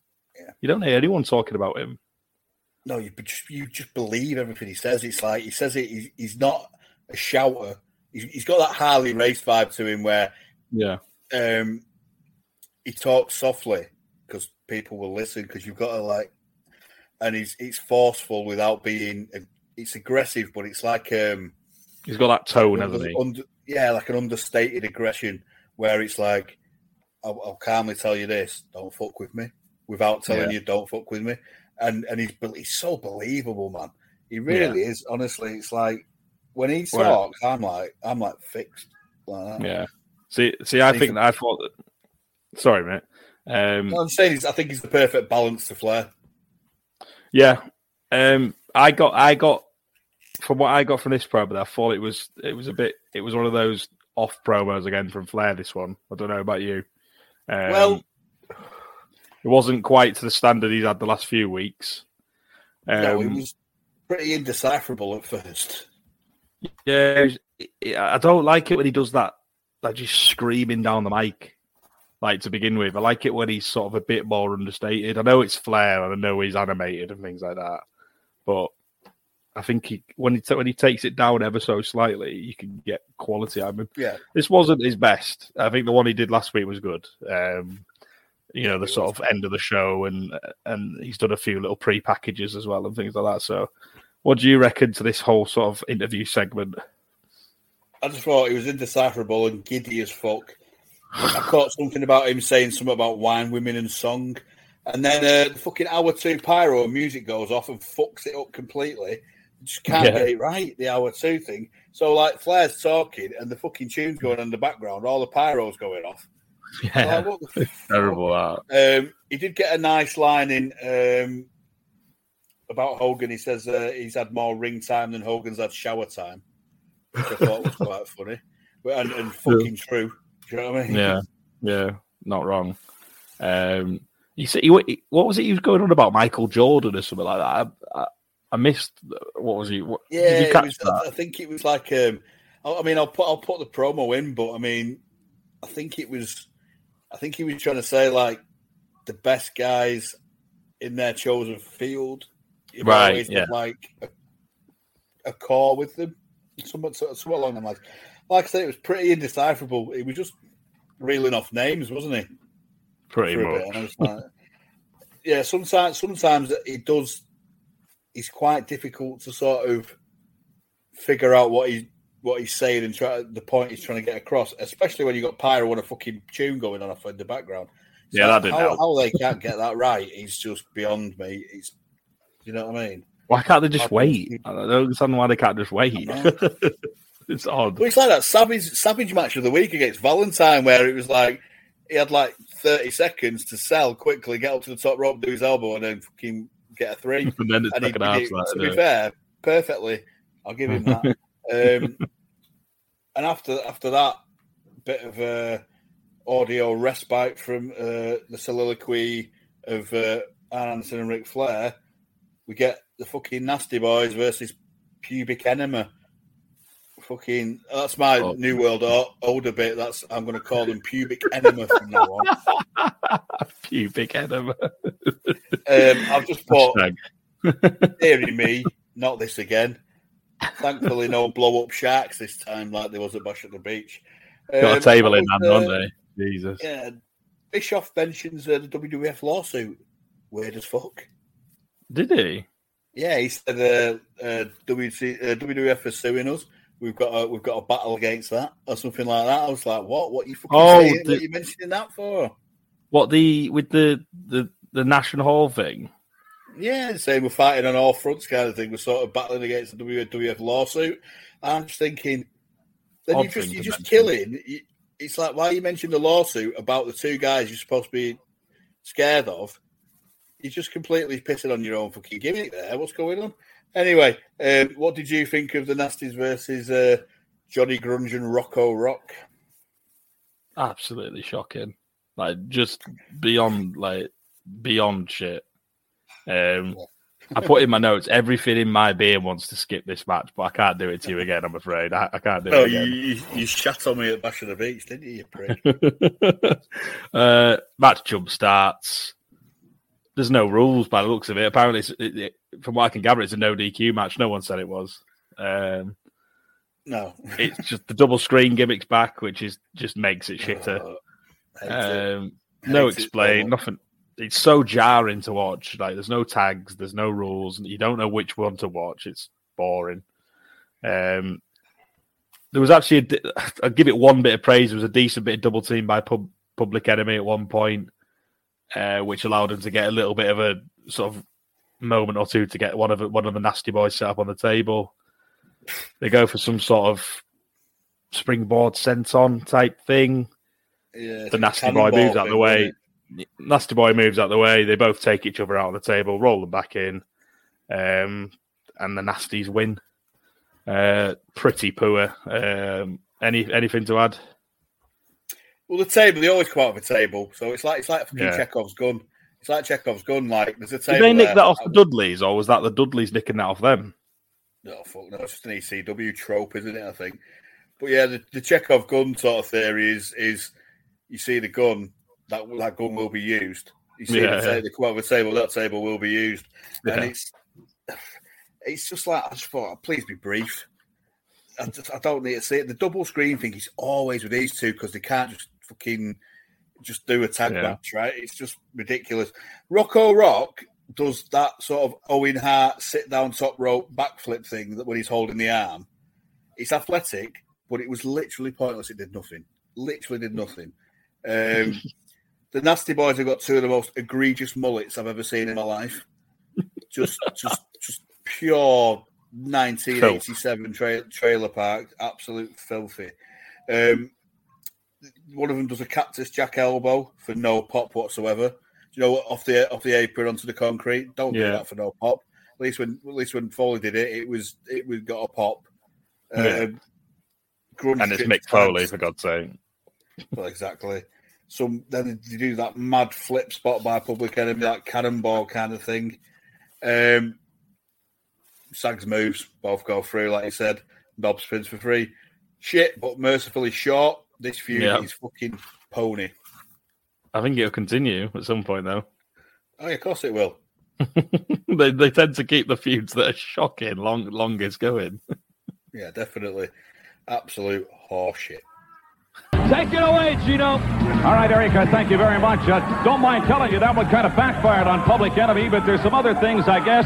Brian Knobbs and Jerry Sags, you're making a statement in World Championship Wrestling, some of it having to do with the comfort level of the NWO. Hey, NWO backfiring nothing. Everybody that enters Nastyville is leaving Nastyville like those two saps just did. Face down, baby. Nasty as we want to be, and that's all we're going to be. NWO, WCW, we're right here. We're just nasty as we need to be when we want to be. You know, Brian Knobbs, I want to confront you publicly on this television program. We've known for many years that you have been hanging and banging with Hulk Hogan, and I wonder with the, well, the revelations in recent weeks if that is still the case. Hey, like I told you before, Shorty, what's a friend? Always a friend. But he does what he wants to do, and the Nasty Boys do what they want to do. So Harlem Heat, Steiner Brothers, watch out, baby, because Nasty Sensation is coming your way.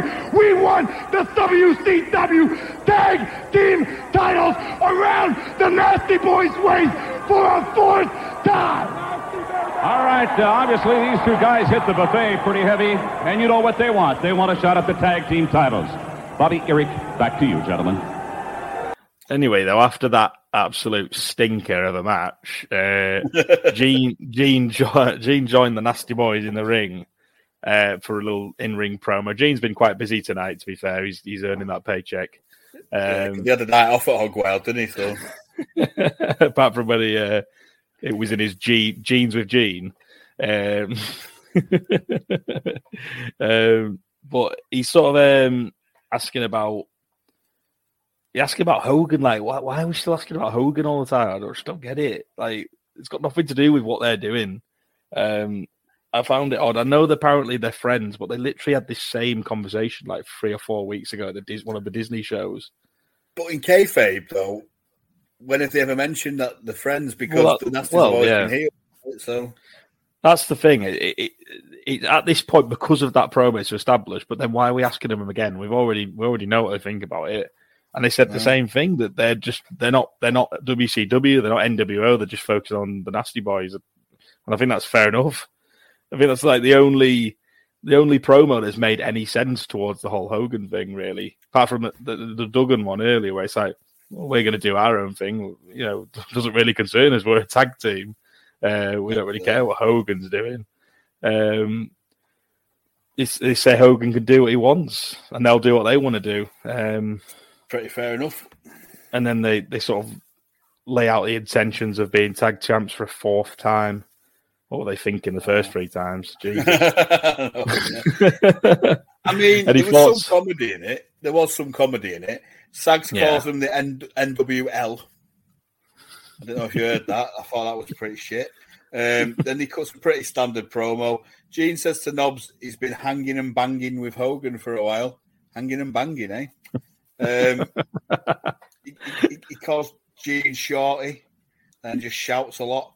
Uh, like like you said, they both do what you want, so he's still his mate. Uh, and then as they were leaving, Gene casually says that they've both hit the buffet hard, which I thought was quite funny. Gene Gene pops in with a couple of little good one liners sometimes, doesn't he? He does. He's, he's, he's very sort of passive aggressive, Gene. It's quite funny. Yeah. All right, thanks, Shino. And Bobby, so much going on here in WCW. We heard Larry and, and Tony, of course, talking about it in the first hour. One of the things that Zbyszko kept talking about was paranoia. Let me tell you something. Sting is not paranoid. Flair is not paranoid. Anderson isn't. Savage isn't. The Giant isn't. Luger isn't. No one here in WCW is paranoid as it when it comes to the NWO because there's nothing going to happen here. WCW is staying right where it is. Well, you know, they laid out a lot of people with ball bats. They picked you up, they hurt you, they shook Okran around. They came in, they put a big foot down and scared a lot of people. Now I think everybody woke up and said, hey, if you're that kind of tough people, then come on and let's get it on and let's fight. I don't see him tonight. We're loaded for war, but no one's around. The Yeah. giant Come and get it, guys. smoking. Come and get it. WCW is here, and we'll be back with a lot more action here on Nitro.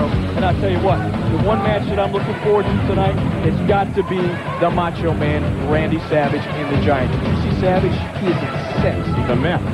Now, he's got stitches in the back of his head. Don't worry about it. He'll be here tonight. He's going to do battle. We got more action coming right after this timeout. Then uh, we cut to Bischoff, and Bischoff's going on about paranoia.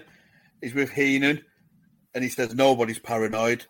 They are a bit, to be fair, Heenan especially. I was going to say, like, he's sat next to the most paranoid bloke in the building in storyline, and he like, Yeah, bit, Bobby's like shat himself every single time the NWO have turned up. so even, even Heenan gets in on it, though. He says they've got people, they're loaded for war, but no one's about.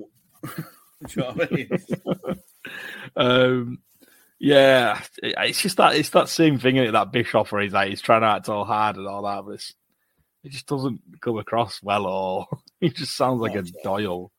Um, um, I, I, then I, I think they went to a little break after that again, didn't they? It was like two quick fire sort of breaks, Yeah, like they- two different. Um, we come back and they sort of recapped what a match I would have. I actually mentioned it last week briefly. I said I'd love to see DDP and Eddie at some point. Little Yeah, did I know that it was going to be on. I wish it, I didn't know it was going to be on that Clash of the Champions. Um, That's a, that's a feud I want to see. I think that could be. love to see that. From what And I think we might get it. see, I hope it. Yeah, I hope we do because it's good. It's going to be really good. Know, like I was saying, it was like DDPs is always just in like like you know cold matches, just sort of random matches for like just put him in something that's meaningful. Especially Eddie now he sort of he was unsuccessful with his US belt and things like that. So like this is a good this is a good feud for them both. I think. Um, I think it'll be good. I mean, they'd show Eddie beating him clean. Page, beating for the Lord of the Ring. That's it. Shakes his hand and Diamond cutters him twice. and then so he's lost his ring now, and then he uh, he does one more for good luck from the middle rope, which was fucking lovely.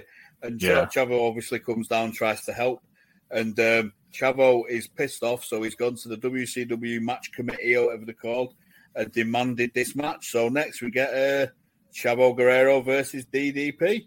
And the dulcet tones of "Smells Like Yoga" emanating from the PA system. Self high five.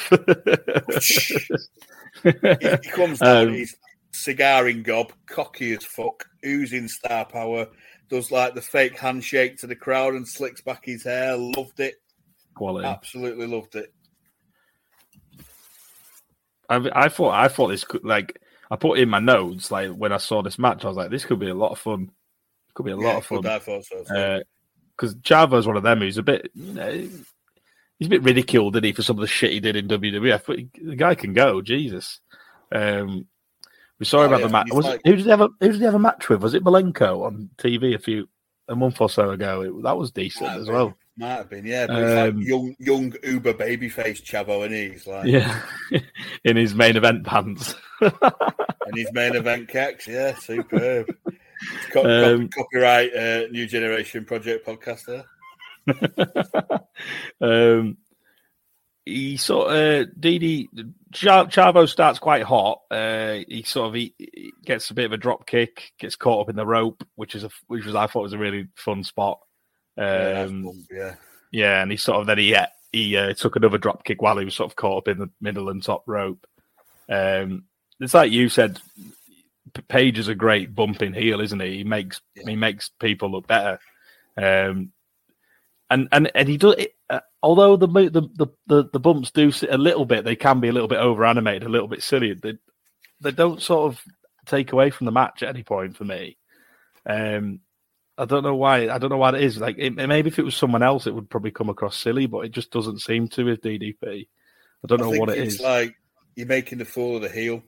It's like, yeah, but you know for a the thing with Page is he can do all these crazy bumps. and He can look like a fool, like the heel is made to look like a fool. But you know, he knows, everybody knows that one Diamond Cut have done. He's dangerous. Yeah. Do you know what I mean? It's like the Angle thing.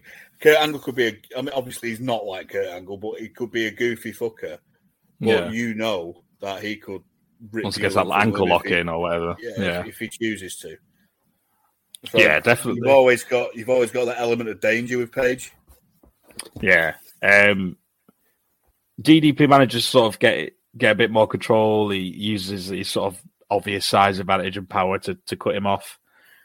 Starts starts working the arm, which was really good. Tied his arm up in like the ropes. Uh, continued the attack. Um, he's grinding Chavo's face on the rope as well, which was really good.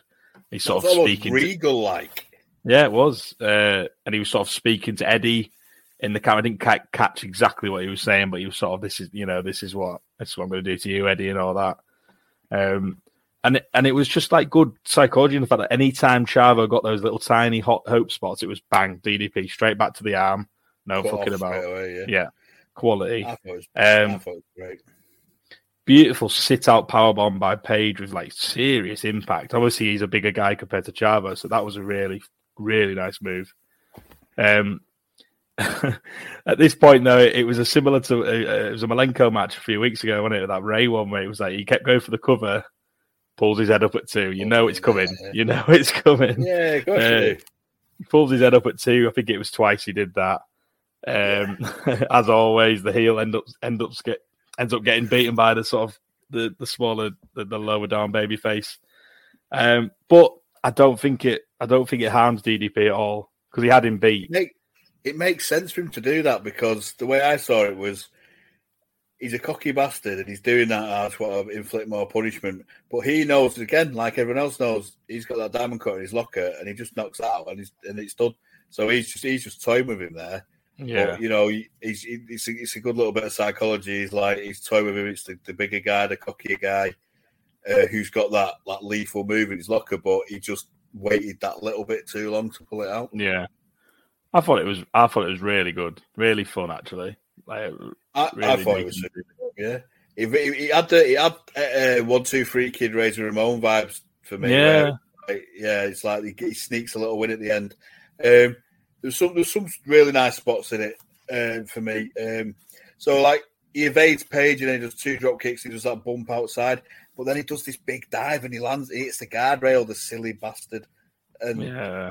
but he doesn't sell it. Fair play. He comes straight back and he's like on a tear. He he just goes for him like a rabid dog. But Page keeps overpowering him and pushing him away and stuff in the corner. And then he moves and uh, Chavo hits into the post. And then Page straight on the arm and the shoulder without hesitation. Um, and then some fucking great stuff. There was a bit, and I this is this is my favorite bit of the whole match, where oh there was two. He does he twists his arm and then he yanks Chavo over his head. It was like a Yeah. like a like a modified arm drag, seven point five on the modified steamboat scale. Just saying. Not Um, bad for a modified.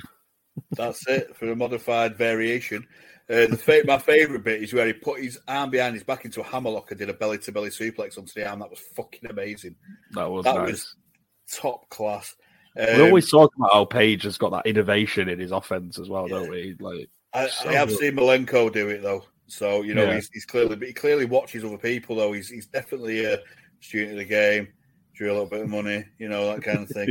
yeah, Um, it was, it was, it. I, just, I thought it was great, and then uh, it was. I thought it was a cracking little match. Page was superb. Then he cutters him and um, whips him with uh, Nick Patrick's belt, and Nick Patrick does fuck all. And Randy Anderson comes down. And um, what, do you have any more thoughts, mate? Um, no, like uh, it, it, it, like I said, it didn't hurt DDP because he obviously got his offense in at the end. He sort of has the upper hand with it, and then there's obviously there's that ability to to continue that feud with that, whether it's the Guerrero family or not, or whether it's just Eddie, I don't know. But um, Well, you might get Chavo Classic coming in. Chavo Guerrero Senior or uh, Mando or you know Hector, Oh. the gobbledygooker. we'll have to see, won't we? Uh, and then it sort of strangely, it sort of put more fuel on on the fire of the Nick Patrick thing. See what kind of nonsense Nick Patrick is going to lay on us here. Gino, if you can hear me, Gino, take it, buddy. Nick Patrick, I'm going to call you on a carpet here right now. You had an opportunity to stop that thing before it even started, and you didn't do it. Now, wait a second. If I was a police officer and I come up on a scene and I was by myself and things were out of control, would that police officer charge in there by himself or would he wait for backup? Wait a minute. Here comes a guy. Randy Anderson is a great referee. You're a senior official. This guy's half your size. He takes matters into his own into his hands while you stand by That's idly. what, that's what makes Randy Anderson and myself such a great refereeing team. It's teamwork. He's always there for me when I need him, and I'm always there for him when he needs me. I want to ask you something, Patrick. Quite candidly, a lot of fingers have been pointed at you as of late. Do you have anything to say about those accusations? Yeah, I have a lot to say about those accusations, Gene. I think the main uh, cause of all my trouble is you. Hey, listen, I'm not pointing a finger. The I'm- is blowing everything up out of proportion. Don't you think that if I would have done something wrong, it would have been captured on He's film? a snake. If I had been captured on film doing something wrong, I'd be fired right now. But I'm not. I'm right here. Yeah, not I haven't done not. anything wrong. Everything's being blown up by you, the media, the newspapers, the magazines. It's all been blown out of proportion. WCW is not sticking together anymore. All right, I thank you very much, uh, senior referee and official here at WCW, Nick Patrick. By the way, I couldn't help but notice that beautiful home you just purchased here in the last 10 days. I know what kind of dough you make, and that's very impressive. 550 grand. Eric, back to you, please. Yeah, so you get uh, Gene with Nick Patrick, and uh, Gene wants an explanation. And to be fair to him, he gives one. so it's like, it's like, all right, Gene, you just shut shut you up. Um, Great, good promo. I think it was, uh, but you, you know, Nick, but Nick Patrick, he- even though he's a referee, his dad, Nick his dad Patrick. was Jody. Nick Patrick, yeah, You said Dick Patrick. Dick Patrick. Well, Dick, Nick, whoever. We're not getting anything right this week, are we? Uh, but his dad was his dad was Jody Hamilton, who was uh, one of the assassins. He was, he was like a big tag team in the South back in the day, and he was um, he was on the booking committee in the late eighties. He was a trainer at the power plant for a bit, and so you know he, he grew up in the business, so he knows he knows how to cut a promo pretty much, he loves this business. He does. This business is my business and my business is good. Um, um, good snap. Uh, Take a boat. Um, it's a bone. Big fucking deal. Right, uh, makes uh, makes a good point. He does make a good point, and he completely baby faces it. He says, uh, "Gene is the cause of all his troubles, the media and stuff." He's basically doing Trump, Trump before Trump did Trump. yeah, and, fake um, news. He says if he was bad at his job, he'd have been fired by now. Um, and then Gene mentions that, uh, "Oh, seen you buy, bought a new house," sort of Yeah. alluding to him being on the take, which I thought was quite a nice little uh, thing to drop in there. What did you reckon? Good. I thought it was really good. Uh, I wasn't expecting him to cut a good promo. Like, I mean, to be fair, I didn't really know he was sort of. You, you obviously have got some involvement in wrestling. But I didn't know he was sort of Yeah. like that. I thought it was yeah. good. Thought it was good. I thought it felt quite real as well.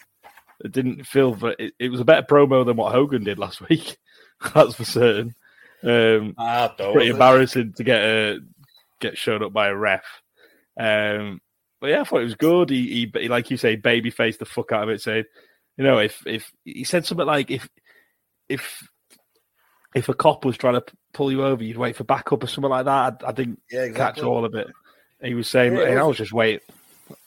He's saying, "I'll just wait for Randy. I was waiting for Randy. We're a good refereeing team and all that, and we have each other's back." Yeah, exactly. Um, great, good, great really good. But there was that, that there was that little touch of like sarcasm and cynicism behind it, which I thought was good. And Yeah, you- he's- you- I think he's done well. it was a decent promo, and it sort of feed it it it elevated that particular angle, which I thought was good. a Um, of nuance to it. yeah, yeah, a we like nuance, don't we? Um, Understandable nuance. Yeah. anyway, though, um, we got to another tag team titles match. Seem to get these pretty much every week, if not every other week, don't we? To be fair, um, Harlem Heat versus the American Males. They Um, recapped. Uh, they recapped and beating him 11, 11 months ago for the belt and had a Fall Brawl advert as well before. yeah, they, they recapped Marcus Alexander Bagwell winning, uh, winning it for them both. MAB, bang bang. Twitter's Marcus Alexander Bagwell. Buff the stuff. Um, Do oh, you I reckon Scotty Riggs was the guy he paid to do his Twitter? yeah, probably. Here, Scotty, I'll do do do you a favour, here, son. Um, uh, I think it's the first time we've seen the American male since the Disney attack. So they've been off TV for a while, which sort of fed Yeah. into that angle quite well. But then they sort of ruined it by saying one of them was doing a TV show or something. So it was like, oh, that's why they were off. Just don't think you should have mentioned that, really. Um, Harlem Heat typically they're back in red gear as soon as we're watching again. I absolutely fucking fuming with that. They have the absolute quintessential Harlem Heat gear on as well in that, that Clash of the I Champions. know. I know. Um, watch it. I know. Um, If I can Bishop's going them, if I can source them like the whole Clash of the Champions package, we need to start from one as a bonus episode and go all the way through because then we get to see all the so a lot of the old stuff, the Midnight Express. Yeah. I think that's I think that's a good little bonus thing to do if I can source yeah, them. it's not a bad idea. Um, starts off, Bischoff's not even talking about the match. He's on about the fourth and fifth man. Says he thinks they're bluffing and they've ran out of, of, of ammunition. Yeah, I wouldn't have thought so. Propaganda, doesn't he? So it's like uh, Yeah. propaganda. I'm sure we'll see who the fourth man eventually is. And I could be, I don't know who it is actually. I, the, the timeline's very faded for me from what I've seen. by the old revisionist WCW on um, the old WWF packages and stuff like that. Um, We'll match match jump starts. Heat Heat, funnily enough, starting hot on uh, on Riggs. Um, Stevie Ray doesn't do the sidekick as well as Booker. Let's be honest, uh, nowhere near as good. he, he barely even connects with it. Um, I mean, it, it wasn't very long, was it? It No, long at about four and a half, maybe. Uh, so they get a bit, as I said, they get a bit of heat on Riggs, and you get a sort of hot tag to Bagwell. It was a bit weak. Um, a bit weak, oh, yeah. it was a bit, it was a bit sort of bit weak at times. It's frustrating, really. Old Marcus Alexander's on the clean up. Uh, gets a near fall on, on a roll up. Um, the finish was good. I'll give it that. Bagwell got Yeah. pushed from the top rope and he got caught into a power slam by Stevie Ray. It looked great. Looked really good. I thought it looked really fun. Uh, it's nice to see little counters like that, and and it a counter like that is so rare to see, especially from a top rope, that it would make sense that it'd be like a, a shock finish Yeah, because it sort of just comes out of nowhere. Uh, not much really to go off, but any thoughts on the on the additional thoughts? American males come down, big pops and cheesy, awesome music. Love it. Heenan calls them cheerleaders. I'm thinking, which one's Sherri going to kiss this week? Uh, then then Harlem Heat come down with an absolute banging tune, but yeah, like you said, Red Gear. They ooze, they both ooze charisma though. I mean, Booker more Yeah. than Stevie Ray, but still Stevie Ray's got that big man aura to him. Um, obviously a jump start. They get hit on Riggs, like you said. Uh, Stevie Ray's just an absolute beast, powerhouse, isn't he? What a Yeah. fucking dude he is. Uh, they're all obsessing over Patrick on comms. Uh, Booker misses the elbow, but lands with a kick. Uh, Bagwell's like itching to get in as Riggs gets double teamed. Um, the drop kick hope spot by Riggs as Booker comes off the top. Um, Bagwell starts getting the crowd going. Weak, weak hot tag. Bagwell hops over the rope and mid hop he kicks Stevie Ray and then just goes on a clean up. Drop kick slams, then he's cut off. Um, abdominal stretch slam countered and into a roll up for two. Booker goes into the rail. A missile drop kick off the top rope by Riggs. Uh, Bagwell is caught and slammed mid- midair. I thought it was a good TV match. Really enjoyed it. And uh, Harlem Heat won clean, no fuckery. yeah, that's good to see for once. Good, good solid win for him. Yeah, yeah, and I, I thought it was good. A lot of nice short, sort of but- a lot of like nice quick fire matches though. I thought, which I quite Yeah. enjoyed. yeah, it Um, was sort of more quality over quantity with a lot of them. Yeah, yeah, definitely. Um, so we got on that nice little fun tag match, and then we get Flair and Arn coming down uh, with Woman and Liz. yeah. Hands in t-shirt and trunks, Flair full fucking robe. uh, It's billed as a match, isn't it? Yeah, but it, it wasn't. And then, and then the wooden tops come down, Stings in his disco dancing matador jacket, and uh, Luger, obviously, bland as fuck, black trunks, no top, ponytail, uh, blonde hair, just looks like every single member of the 1990 German football team. Um, and yeah, Jurgen Luger. Waste your time. We want to know what the chances of having the last two horsemen come into the ring right now. What is he, nuts? Suicide. We want the horsemen, the rest of them, to come down to the ring right now. Confidence is one thing. Stupidity's another. Stinger, come on. Come on, Stinger. What could they have in the back of their mind?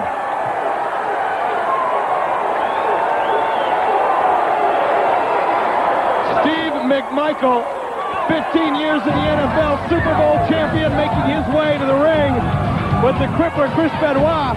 What in the world are they thinking of? We'll be back right after this. This is nuts. No, we don't have to go to break, do we? This is nuts. All right, WCW Monday Nitro live on the air here, and I I was back in the locker room area trying to pack some things away, watching the remainder of the show. But this thing, Arn Anderson has gotten so far out of whack. I I got to have some kind of an explanation. So do these folks here tonight. He's got something to say. Let him say it. Sting, you said you had a surprise. Is this it? This is it right here. We can do what we've always done year after year, and we can come out here and beat each other up. Or we can just recognize the fact that there is a major problem right here in WCW. I know Nature Boy and the Total Package knows we can't trust you as far as we can throw you. We will never be able to trust you. That is a fact, and we know that. But I also know that all of your blood and your blood and sweat and tears have all been shed. No matter where your wrestling career has ever taken you, they've all been shed right here at WCW. You are WCW, Arn Anderson and Ric Flair. The total package is WCW. I am WCW. In 30 days, 30 days War Games is going to happen. War Games was created by the horsemen for the horsemen. We know that. But with all due respect to Chris Benoit and to Steve McMichaels, there's only four people in this ring right now that have ever felt War Games. That's you two, and that's us two. So we're not asking, we are demanding that we take those two slots in War Games with you two. Look at that. Look at Flair. Is that is that going What to is going through this his right. mind? You two with us two. This Let me get a couple of things straight here. I don't like you, and I don't like you. We don't have the same philosophy. Luger, you got a heck of a body. I mean, you're ripped. But do you know what War Games is all about? You see, you can't bring all these jiggling pecs and all these show muscles to War Games. That won't help you. But now, if you bring all that power and dedication that it took to mold that body to War Games, well, that's a different story. Whoa, whoa, whoa. Can you do that, Luger? You know, Double A, we go way back, as we all know. Our history is your history. Now, you want to make a comment about jiggling pecs or the body, you reach deep down inside and you really think about it, you Nature Boy too. Have the Stinger and myself in one match, including the War Games. Have you ever, when you really think deep down inside, ever left that ring saying we let up, we didn't give 100%? Ask yourself that question and you answer that in your own mind before you blow this whole thing off. Look at I, this. I get where you're coming from. Let me go to you. For one night, can you take that albatross out from around your neck that you've had your entire career? And you know what that is, Stinger. The little stingers. Always caring what the kids thought. Always trying to do the right thing. Because I'm going to tell you, to survive war games or to win war games, you can't do the right thing. You gotta get down in that gutter. And you gotta reach into a man's soul and do something so violent and so painful that he looks into your eyes and says, I quit. This is not about pinfalls. It's I submit or surrender. And I'm telling you, and I'm telling you, and I'm telling the world, when I get in war games with the outsiders, they're gonna have to kill me because the words I quit are never coming out of my mouth. Can you do that? Wait a minute now. Are, are you agreeing in principle to get together for That's what this it one sounds like to me. Let me answer this. I can't even believe that you can waste the breath to ask me a question like that after what we've been through. Like I said earlier, WCW has not been a cakewalk for you or you. But I have lived the life of WCW. Remember that. Ask the Nature Boy if you don't know. All right, I thank you very much, Nate. We got to make it quick. I'm getting the wrap here. Let me see if I understand. You and the package want to team up with me and the enforcer against the outsiders? Let me explain something to you. I know who you are better than any man alive. I know what you're about. If Mongo and Benoit, because I know you want as bad at Hogan as I do, buddy. If Mongo and Benoit will step aside, I'll walk the path with the enforcer side by side. It goes like that. Yeah. All right, uh, but it goes to Mongo and Benoit because we're horsemen first, brother. I'll tell you what, gentlemen, you're going to have to discuss it. Vote, vote on it. I don't know. What, what is your thinking on this very quickly, Chris? I've waited my whole life to become a horseman, my whole career for this kind of opportunity. Ric and Arn, you've never betrayed me. I'll stand behind your decision. Wow, that is a big I, I believe. Mongo? Listen, Gene, I was part of the best team to ever play in the NFL, and I know what it's like to sacrifice. And if these two head honchos of the Four Horsemen say, Steve, this is the way it's got to be, I'm willing to sacrifice. But let me tell you what, pretty boys, I'm going to be watching, and if you don't hold up your end of the bargain, what the NWO's done to you is going to seem like a day at the park.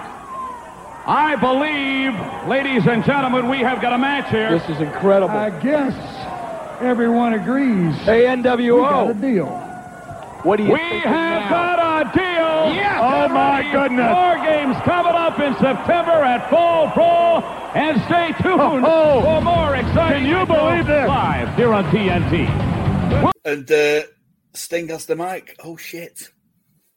Um, he wants Mongo and Benoit uh, out too as well, and then he goes to a fucking break. in the break, Gene's just like, "Hey, presto," and appeared in a puff of smoke.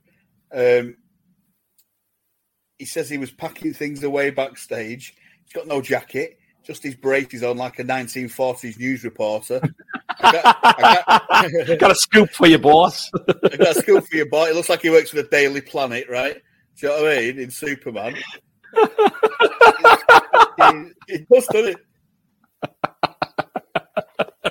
yeah, honestly, that's such a good line. That's quality. That those braces are funny as hell. Fucking braces. Uh, Sting's surprise is uh, this. Ta-da! a promo. What a surprise! I know. He says they're all WCW. He wants to team for War Games with a Horseman. And cuts the belter again. He, he asks if Luger can go with his show muscles and jiggling pecs. I loved it. I never said, thought I'd "Oh." see that in a, in a promo though. Jiggly pecs.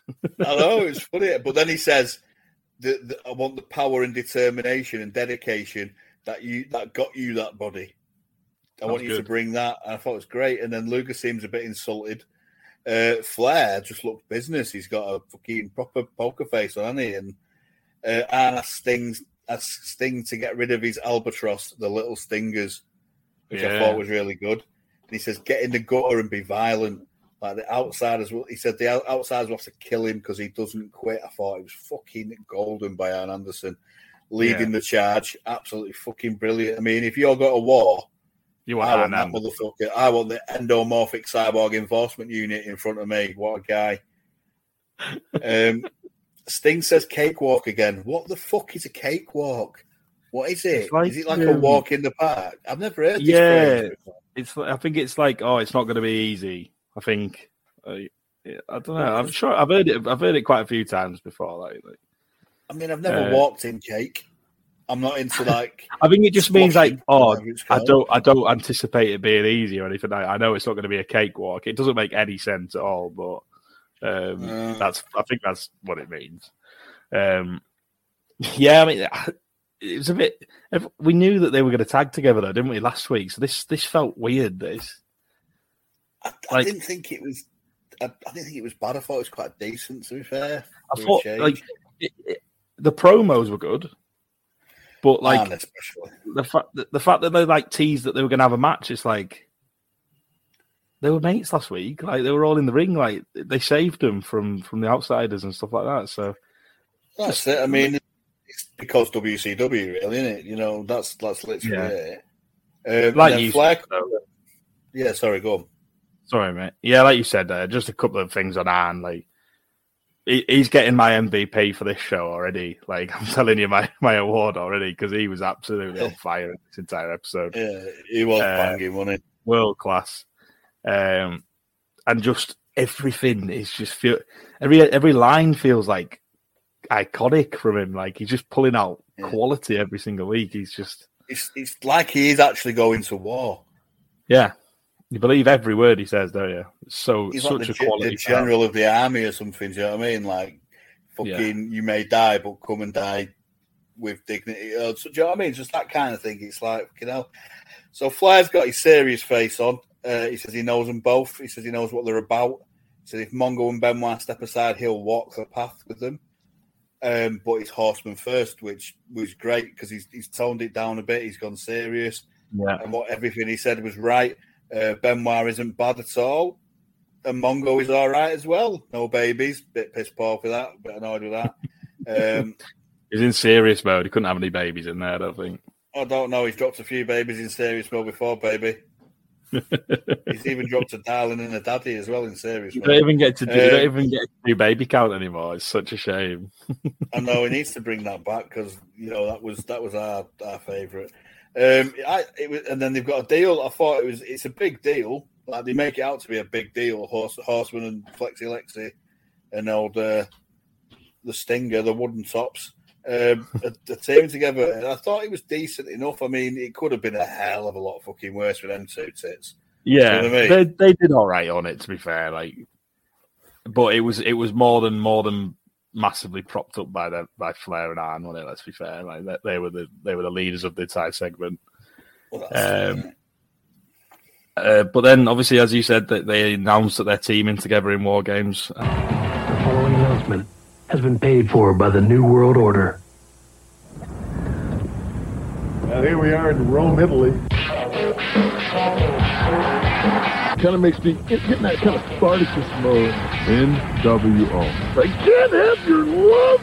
Take your hate. It's kind of funny to be among the ruins where the hottest new thing happening. Yeah, you know, there's nothing quite like Rome, is there? NWO spares no expense. The Denver Post doing it Rome. I always wondered in that movie, what, what would you rather have? Would you rather have the small shield and the dagger or the trident and the net? I'm going with the shield and dagger. I might take the small dagger with the net. I'm the kind of guy who loves to say, I told you so. Woo! You know, we set out to do one thing at Sturgis, and that was to walk away with the WCW belt. And I told you so. Turn it into the NWO belt, street style. And to that big giant. Ooh, big scary giant. We're not afraid to give a little for the overall benefit of our corporation. You know, to me, it kind of looked like that Gulliver Travel thing, you know? It was like the big giant at the end there sleeping. It'll never them, We work. attacked them, What do we got over here? left them laying. How do you like it here in Rome? We're actually kind of the modern day gladiators, if you look at it. Yeah. We did, we do battle. The horsemen beat up the booty man. We beat up the booty man, so he's got to be, you know, pretty much finished at this point. Everybody wants to be part of the NWO. But that's the whole thing. We, we put this thing together. It's not about friendship. It's about business. We definitely don't need him in our gang. I gotta know though. Where's the booty babe going? They're tough lads. Lex Luger reminds me of a of a movie star. He reminds me of Mr. Ed. I said, on. Lex Luger's a What about Lex punk. Luger? What's with Sting? Look at the camera and say Sting's a punk. Nice hairdo, Sting. They're supposed to be the finest. We beat them, we punked them, beat them again at Hog Wild. Unbelievable. These guys are pathetic. Real cool. Here's a message to all you boys in WCW. It's real simple, but it's not easy. That's for sure. Don't call us, we'll call you. The preceding announcement has been paid for by the New World Order. Then we go to a, a paid announcement by the, the New World Order. Um, it was quite funny in bits. What do you reckon this one? It wasn't as good as the last ones, I don't think. Uh, It tickled me. Um, Hall and Nash look cool as fuck. Um, they say they're in Rome. They're not in Rome. They're in Denver, I think. Um, it's funny when they said that though. It, like, did it come up come up like the background? It said like Denver, Denver. yeah. um, they were cocky, laid back. No Hogan, always a blessing. Um, Yeah. It was all like quick edits, you know, quick cut edits and stuff. Yeah. Uh, say they left Hog- uh, left the giant laying. Uh, they said they were modern day gladiators. Uh, they mocked the booty man getting battered twice, which is always good with me. Um, he says uh, they're all about business, not not friendship. Um, they, they call they say Lex Luger looks like a movie star, Mister Ed, the horse. uh, and my favourite bit was where he went, "Nice hairdo, Sting." Because we have we have called old Sting's hair out on uh, multiple occasions, and it's that sort of weird Hugh Grant Beatles. floppy knobhead can't do anything with it in the middle of growing stage. Uh, they said they beat him, so you know they don't really need to beat him again. And then, which is becoming their tagline about getting into the NWO. Don't call us, we'll call you. What did you reckon? Yeah, like I said, I, I, don't think it was as good as like the first couple they the, the the first one or two they did, especially from these two. But it was still it still had its belters in there. Like they were like just a couple of bits that stood out. Like you know when they were run about the booty man and Nash was like sort of just said really subtly, like quite quite, he's like, "Hey, what, what happens to that booty babe?" Should give her a call and stuff like that. Um, and then that nice hairdo thing that had been stitches. I did, they put me big time. Great um, they like they're they're just like obviously I, I know that they're not everyone's cup of tea, but for me they just ooze charisma, especially Oh, in these little. segments. Especially Uh, when they've not got Hogan with him. he brings them down a notch, like doesn't he? Like He especially in these yeah. because they, they are funny fuckers, funny Yeah, bastards. he's, he's too cartoony with his catchphrases and everything. And it's, yeah. Yeah, yeah, but I thought it was good. I, I enjoy these little set, these little these sort of paid announcement things. I think they're fun, um, and it's different in it. It's like it's very like like the whole paid for by New World Order. I like that. It, it's real because it's like oh they paid for the TV time. I think it's Yeah. I think it's really fun. Um, and it's never alluded to on the show because it's in it's in the ad, it's in the commercial breaks in the adverts, so they don't it's- they don't know what's being put in the break. Do you know what I mean? I think it's quite Yeah. well done. I really do. It's good to be fair. And it- yeah, because it plays off like it's just an advert, doesn't it? Like it doesn't Yeah, yeah, like yeah.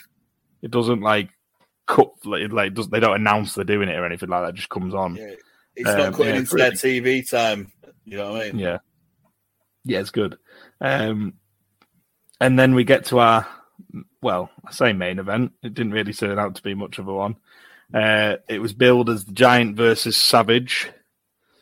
Like you said earlier, it was sort of like Savage saying, "Look, you didn't get the job done at pay per view, so I'm gonna I'm gonna do the job on you and all this." Um, it wasn't really a match, though, was it? At the end, uh, at all. It kind of Um, was, and it wasn't. It was like I, I heard the bell go. I don't know if it properly started though. I, I, I don't know. I- was it not like them just ringing the bell to like get people out or something? You know, Oh, I do don't that know. I thought I heard the bell go. Um, we don't we don't get a giant promo because he's you know he's got not got a belt anymore, so no promo. That's all he's got to say. So like, there's no He's point anymore. Uh, Savage jumps with a chair, levels him, barely sells it. Was Savage just hiding in like the entrance way, or did he run in? I couldn't. I couldn't. He, he ran in behind him, but because it all goes dark for when the giant comes in, you can't, you can't, you couldn't see properly. Um, he, he rams him into the post, and then he gets press slammed into the ring by the giant. The match started. Well, I thought the match started. It's a bit of a savage hope spot. Um, he kicks, he does kicks, and he sends giant down to one knee. Hearts in with a chair, clocked and out. Dungeon down, that. lamp. Yeah, the dungeon comes down, lamps them all. Um, and I thought it was a DQ, and then Meng and Barb come down, so Savage gets off, obviously. The fucking them boys. And then the giant legs it after him. I've never seen the giant. I've never seen giant Paul White, Big fast, Show, whatever you want to call him. My God, that guy can shift like shit off a chrome shovel. when he jumped out the ring and landed bet dead on his feet, that was actually quite impressive. It was honestly. Bischoff says he'll eat you. He won't. But you know, he's he's not. He's not. I love how uh, they've gone from Mengan Barbarians family being cannibals to you know Paul White being a fucking cannibal now. It was essentially. It was. It was essentially a bit of chaos to bring people back next week, really, wasn't it? yeah, probably. Um, What do you yes, it wasn't really a match, was it? It was sort of. It was all very much, very fast paced. Very, you know, everyone was down. It was. It was it was all right though. It wasn't the worst. Um, I think No. there's been worse endings to Nitro anyway. Um, Yep. And I quite like the fact that they were sort of like the Giant obviously got beat the other week, didn't he, for the world title? They're sort of trying to build him again. It's gonna do, Yeah. They're going to do well to try and build him for me because not a fan, obviously, but But it was a Um, fuck finish, so it didn't really take a lot off him.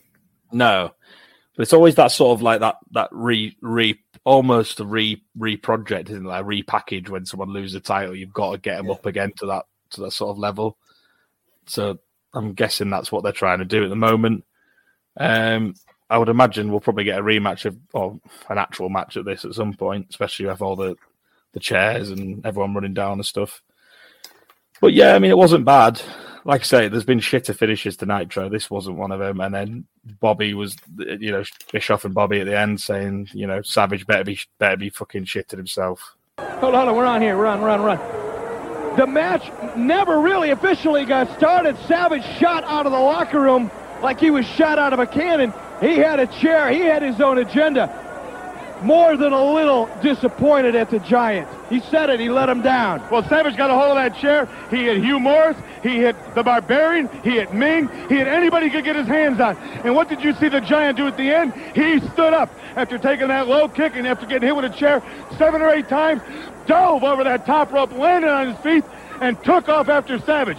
Right now, Savage is somewhere between here and Newark, New Jersey, running for his life because that's a giant like I've never seen a giant before. I'll tell you what, like I said a few moments ago, if the Giant caught Savage, he's going to eat him Or because the Giant, I've never 'em. seen anything like that. And as we were talking about, when the Macho Man made his way out there with the chair, the executive committee, and they're talking to me right now, it is official. It is going to be Sting and Luger teamed up, if you can believe this, with Flair and Anderson to take on the NWO. Do they have a fourth guy? I don't think so, but they better find one because the match is on. Come on, boys. Let's see what you got. Forget about the paid advertising. Do it in the ring. Let's see what you got at War Games. Let's see what they got on the 7th, on the 15th of September. Are you man enough? Are you big enough? You're going to be outside for a long time. Yeah, so he, he sort of he says the Bobby says he's never seen a giant running like that before. So Savage better be you know better be running quick because he'll be after him. Um, I th- yeah, I thought it was a decent way to end the show. What do you reckon?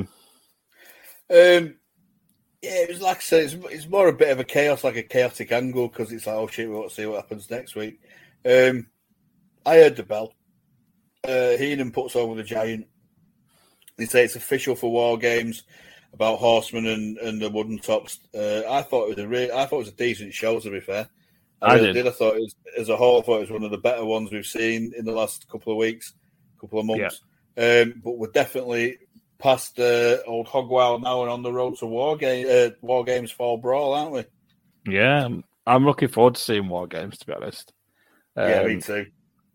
I think that's. I think they've got like a nice four week, four shows to build that. I mean, if they do it right, it could be really good.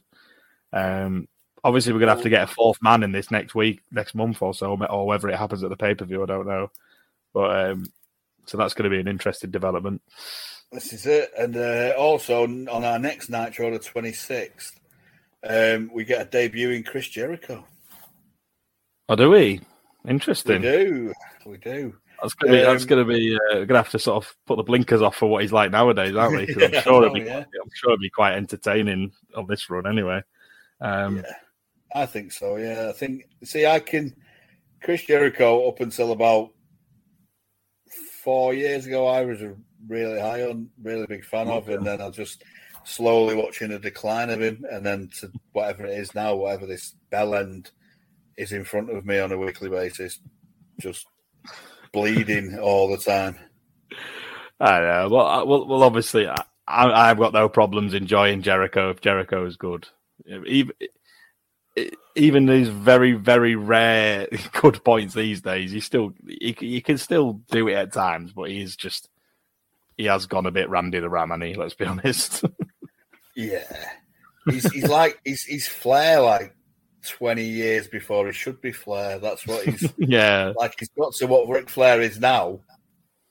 Twenty years early, do whatever he is.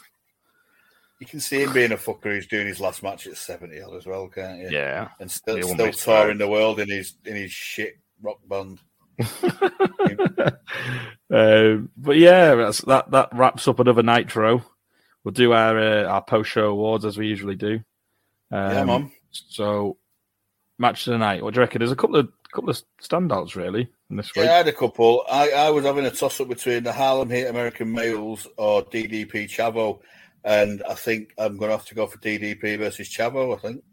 Really? I thought really you'd nice gone. I thought you'd have gone with Regal Malenko. No, no, I thought DDP Chavo was uh, was just far more entertaining. I thought it was really good. It was good. It was really fun. It was a really fun I, match. lo- obviously, I love the I I love I love Regal and I love Malenko, and them together would be absolutely phenomenal if if it was like a 10, 15, 20.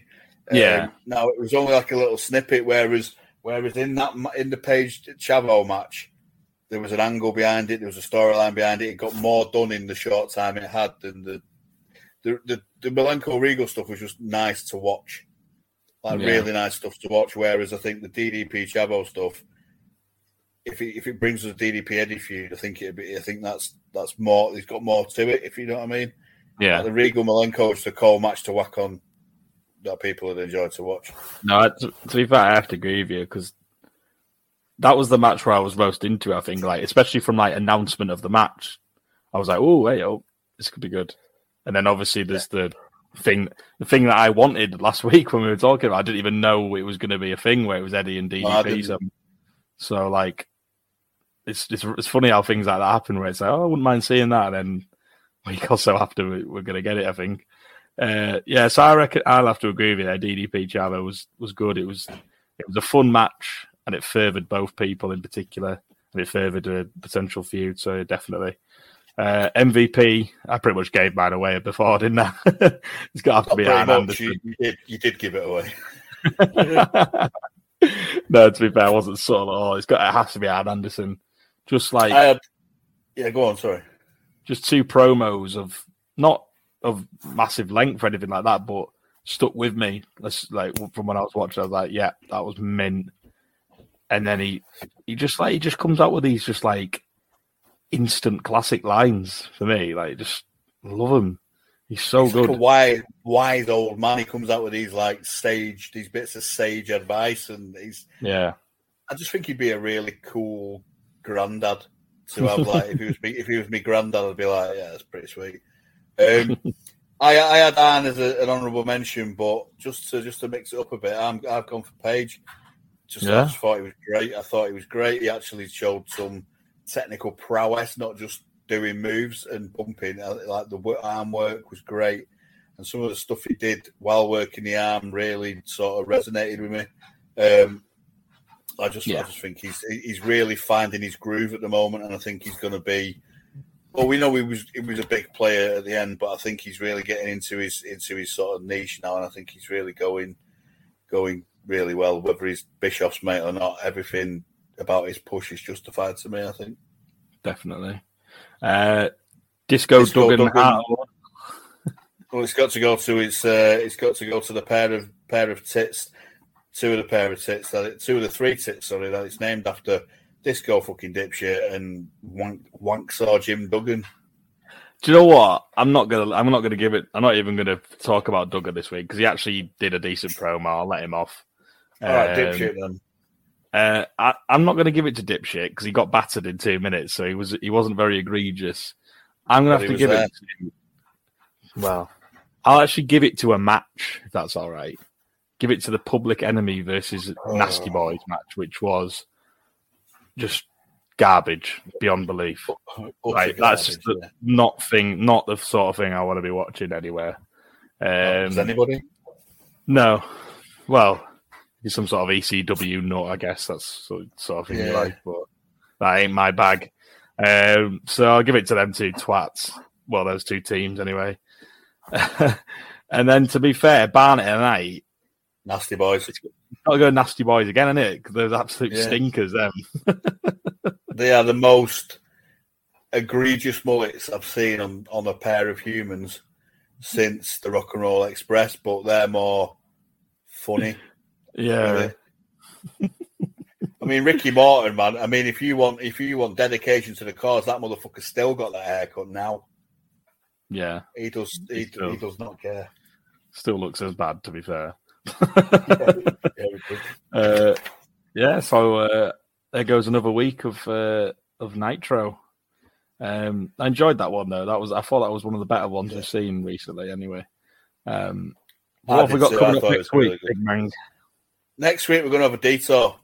We're gonna we're gonna just veer off the fork in the road of the road to Fall Brawl and take a trip to uh, Vicky uh, Vince's Wacky Warehouse. Of uh, we're gonna do SummerSlam '96, uh, the infamous uh, Vader Shawn Michaels match with Cornette Apoplectic on the outside.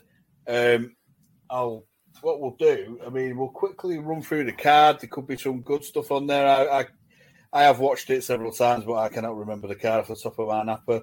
Um, so, I mean, obviously the Vader Michaels thing is uh, Main it's event. synonymous with it. It's infamous. It's you know, it's been spoken about on shoot interviews. Uh, Vader even did a watch through with Sean Oliver on, on a kayfabe commentary thing once for it. Yeah, which so it's it's, it's like a it's like a very well known thing. Um, on the pre-show, you've got uh, Austin versus Yokozuna. We miss, we're going to miss that. We start off the match. Uh, Savio Vega versus Owen Hart. That could be decent. Smoking yeah. Guns versus the New Rockers versus the Godwins versus the Body Donners for the oh, tag geez. belts. Yeah, but the Body Donners, we, you haven't seen him yet. You're gonna see. You're gonna see Chris Candido, who is. You like Chris Candido, don't you? No, no gimmicks needed. Chris Candido. CM Punk's got no gimmicks needed tattoo on his hand because he loves Chris Candido. We also get to see Marty Jannetty, and we also get to see a young Al Snow as Leif Cassidy. Marty Jannetty's like decent, decent. He, to be fair. Yeah, he was just off his head on drugs. a bit of a nutter, like. Uh, it's bad. It's bad. It's bad. Where you've got to be bad on drugs when Shawn Michaels is like the, the normal one. one. Yeah. uh, we've got Psycho Sid versus Davy Boy. Yeah. That'd be shite, uh, that. Goldust versus Mark Mero. That could be all right. Jerry Lawler, Jerry Lawler versus Jake Roberts. Oof. Mankind versus Taker Boiler Room Brawl. Yeah, that could be good. And then uh, Michaels Vader uh, with old Cornette. It's not so, the worst yeah, card, is it? no, uh, we did we did King of the Ring, and that was that was a pretty decent, you know, pretty yeah, decent right, card. Hopefully, this will be all right too. So next week's going to be uh, SummerSlam '96. Thought we'd give a bit of a pop over and see what them boys are up to, and um, yeah. and then after that, it's going to be the twenty. The week after that, it's going to be the twenty sixth of uh, August Nitro debuting Chris Jericho, Road to Fall Brawl, all that jazz. See how uh, see if Page Eddie's ramped up any. See if the so. wooden tops, wooden tops, and the Horsemen uh, can coexist, uh, and see who the fourth, fifth, sixth, eighth, tenth, twenty fifth man is. You know, we'll finally see all that.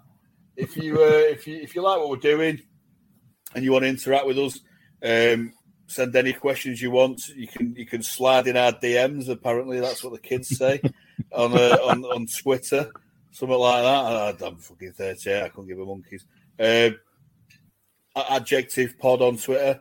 Um, if you if you don't like what we're doing and you want to have a healthy discussion, debate with us, same, slide in. And uh, I checked you. I need to stop saying slide in. Don't I? I sound like Ric Flair. um, adjective drip go woo on a bitch, right? um, uh, yeah, so yeah, we're on we're on Twitter. We're, we're quite active on Twitter.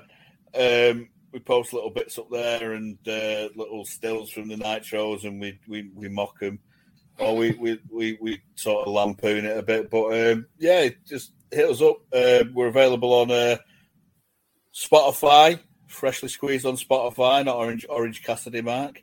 Um, we're on Amazon, and we're also on Podbean. Uh, we're working hard to try and get on old Apple and Google, but you know we're we're, we're new to this, so uh, you'll have to bear with us a bit. If, if we, we, will hopefully be on all your uh, podcast platforms uh, in a in a time very soon. Um, so yeah, uh, we we we we're we're really enjoying doing this. I mean, obviously this week's been a been a pretty decent one. Uh, but the, the, beauty of Nitro and WCW in general is you have no fucking idea what you're going to get next, and, uh, and that's that's what keeps us uh, doing this and keeps us uh, watching stuff. Obviously, we're going to be popping over to, to WWF next week uh, just to see how they're sort of coping with the the sort of NWO uh, coming in and see how it's affected their business and their show. Probably not, but it probably not affected the show. They're still doing their thing. No sold yeah, no souls everything. Um, so yeah, it'll be, it'll be interesting. So we'll see you next week. Uh, is there any further business, Mark? No, not not for me. Okay, well I'll say the infamous two words, Dickie Slater. See you later. The preceding podcast gimmick it was paid for by, look at the adjective.